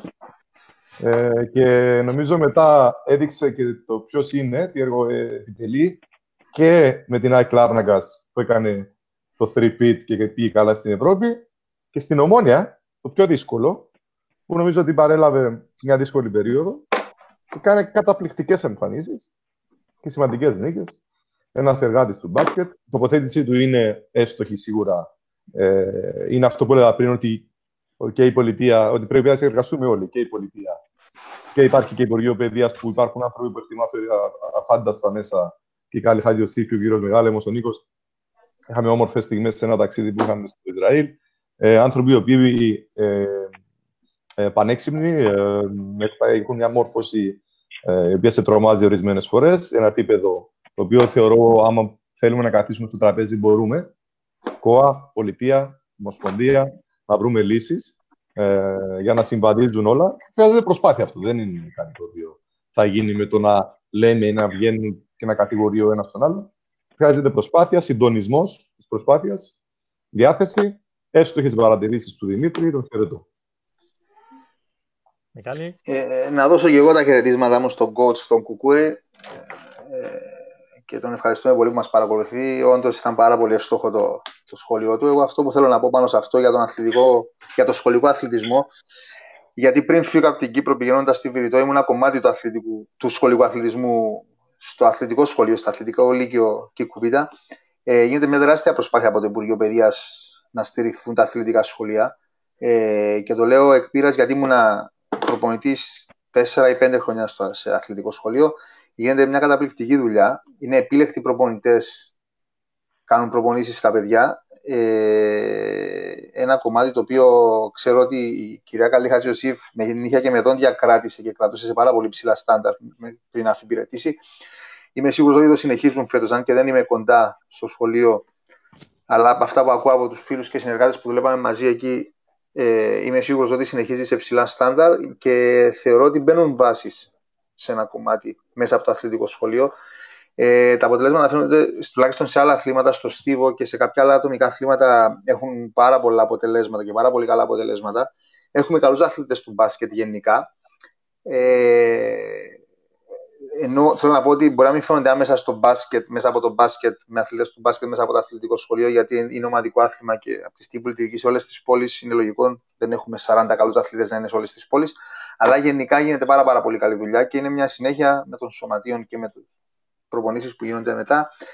Ε, και είναι συνέχεια σε αυτό που λέω για το που, που πρόσθεσε ο κότσο ο Δημήτρης ε, για, για το σχολικό αθλητισμό σε συνέχεια με, το, με τις ομάδες μας. Ωραία. Ε, κύριοι, κοντεύουμε τις δυόμιση ώρες ε, εκπομπή, δυόμιση ώρες ε, συζήτησης. Ε, δεν ξέρουμε πώς πέρασε πραγματικά, αλλά αν μας άφηνε κάποιος να συνεχίσαμε, ξημερινόμασταν εδώ πέρα. Έχουμε ακόμα πάρα πολλά να πούμε. Ε, αλλά θεωρώ ότι καλύψαμε ένα πολύ μεγάλο κομμάτι ε, που αφορά το αγαπημένο μας άθλημα, την καλαθόσφαιρα και το δικό σας αγαπημένο περισσότερο, την προπονητική ε, θέλω να σας ευχαριστήσω όλους ε, έναν ένα ξεχωριστά. Παναγιώτη, ε, ευχαριστώ πάρα πολύ. Εγώ ευχαριστώ και ήταν χαρά μου να τα ξαναπούμε και να βρεθείτε με αγαπητούς ε, φίλους και συναδέλφους. Είναι σαν να νιώθουμε ότι έχουμε βγει για καφέ και έχουμε αρχίσει να μιλάμε. Ε, γι' αυτό πέρασε την ώρα. Ούτε, όταν, όταν σημαίνει αυτό, ξέρεις, δεν κοιτάμε ρολόι. Που αν μιλάμε για ώρες, για μέρες ολόκληρες. Ε, ήταν χαρά μου που συνεπήρξαμε σε αυτή την όμορφη κουβέντα. Θα δώσω τα φιλιά μου σε όλα τα παιδιά που μας ε, είδαν, ε, μας άκουσαν, συμμετείχαν στην, ε, στην κουβέντα αυτή και να πω και εγώ ξανά στο τέλος ότι πρέπει οφείλουμε όλοι να μείνουμε σπίτι, να είμαστε ασφαλείς, να προσέξουμε τους εαυτούς μας, τους αγαπημένους μας, γιατί είναι δύσκολες μέρες που περνάμε και εσύ με τη σειρά σου, Αντώνη, και όλα τα υπόλοιπα παιδιά με αυτές τις εκπομπές, ε, ίσως και με δική μας συμμετοχή, να τα κάνουμε λίγο πιο εύκολα τα πράγματα. Οπότε σε ευχαριστώ για την ευκαιρία που μου έδωσες. Να σε καλά, Λίνο μου. Σε ευχαριστώ και εσένα πάρα πολύ. Εμείς ευχαριστούμε, Αντώνη. Όπως είπε και ο Παναγιώτης, είναι σαν να βγει καμία καφέ, μια παρέα προπονητών που μας έχει λείψει καιρό και καταλαβαίνω και τα παιδιά που, που ζήσαν στο εξωτερικό ε, αυτή την ε, χρονιά, απόλυτα μάλιστα τους καταλαβαίνω. Ήταν τεράστια ε, υπόθεση το να γίνει αυτό το open court και να βγούμε να τα πούμε. Ε, θεωρώ γίνεται τεράστια προσπάθεια. Είναι σημαντικό. Επαναλαμβάνω ότι έχουμε ευθύνη. Πρώτα απ' όλα τι λέμε, πώς τοποθετούμαστε, σοβαρότητα. Είμαστε και παιδαγωγοί. Όλοι μας, όσο βγαίνουμε, ακόμα ακούνε νέα παιδιά, ακόμη και γονείς που δεν είναι στον αθλητισμό και ακούνε κάποια πράγματα πρώτη φορά που μπορεί να τα εφαρμόσουν, νέοι γονείς. Ε, έχουμε ευθύνη. Είναι σημαντική ο, να είμαστε σοβαροί. Ε, μένουμε σπίτι. Θεωρώ ότι ε, είναι ε, χιλιοϊπωμένο. Ε, δεν αντιλαμβάνονται όλοι η σοβαρότητα της κατάστασης με τον κορονοϊό, με την πανδημία. Πρέπει να βοηθήσουμε τους πάντες, έτσι ώστε να μπούμε σε μια γραμμή όλοι μας. Ε, εύχομαι καλή συνέχεια στους συναδέλφους υπομονή. Ελπίζω να τα πούμε και από κοντά αυτή τη φορά και υπόσχομαι ότι θα έρθω με ξυρισμένο το κεφάλι και εγώ για να, για να είμαι στην παρέα τους. θα με βάλεις και εμένα να ξυρίσω το κεφάλι. θα έρθεις για καφέ, θα είναι μετά, θα είναι must να έρθεις με ξυρισμένο κεφάλι. Πολλά φιλιά σε όλους και καλή δύναμη και καλή συνέχεια. Μιχάλη, εγώ ευχαριστώ και εσένα. Και εγώ, Αντώνη, με τη σειρά μου θέλω να σε ευχαριστήσω για το κάλεσμα που με έκανες να μιλήσω πρώτα απ' όλα με δύο φίλους και μετά με δύο και πρώην συνεργάτες και συνεργάτες Νίνα, αλλά γενικά δύο φίλους και πολύ καλούς προπονητές. Ε, ήταν μια πάρα πολύ ωραία συζήτηση. Ευχαριστώ και τα χαιρετίσματα μου σε όλα τα παιδιά που παρακολούθησαν τη συζήτηση και ήταν μαζί μας κατά τη διάρκεια.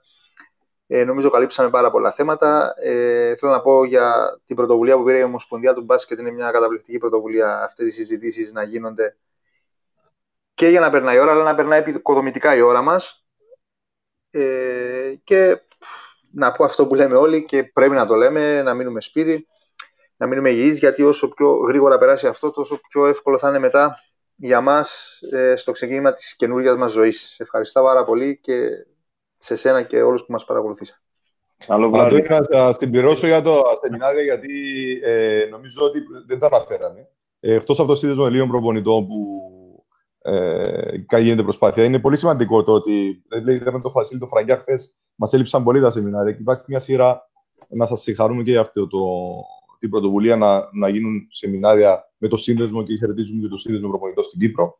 Ε, και ευελπιστούμε για τον ε, επόμενο καλεσμένο.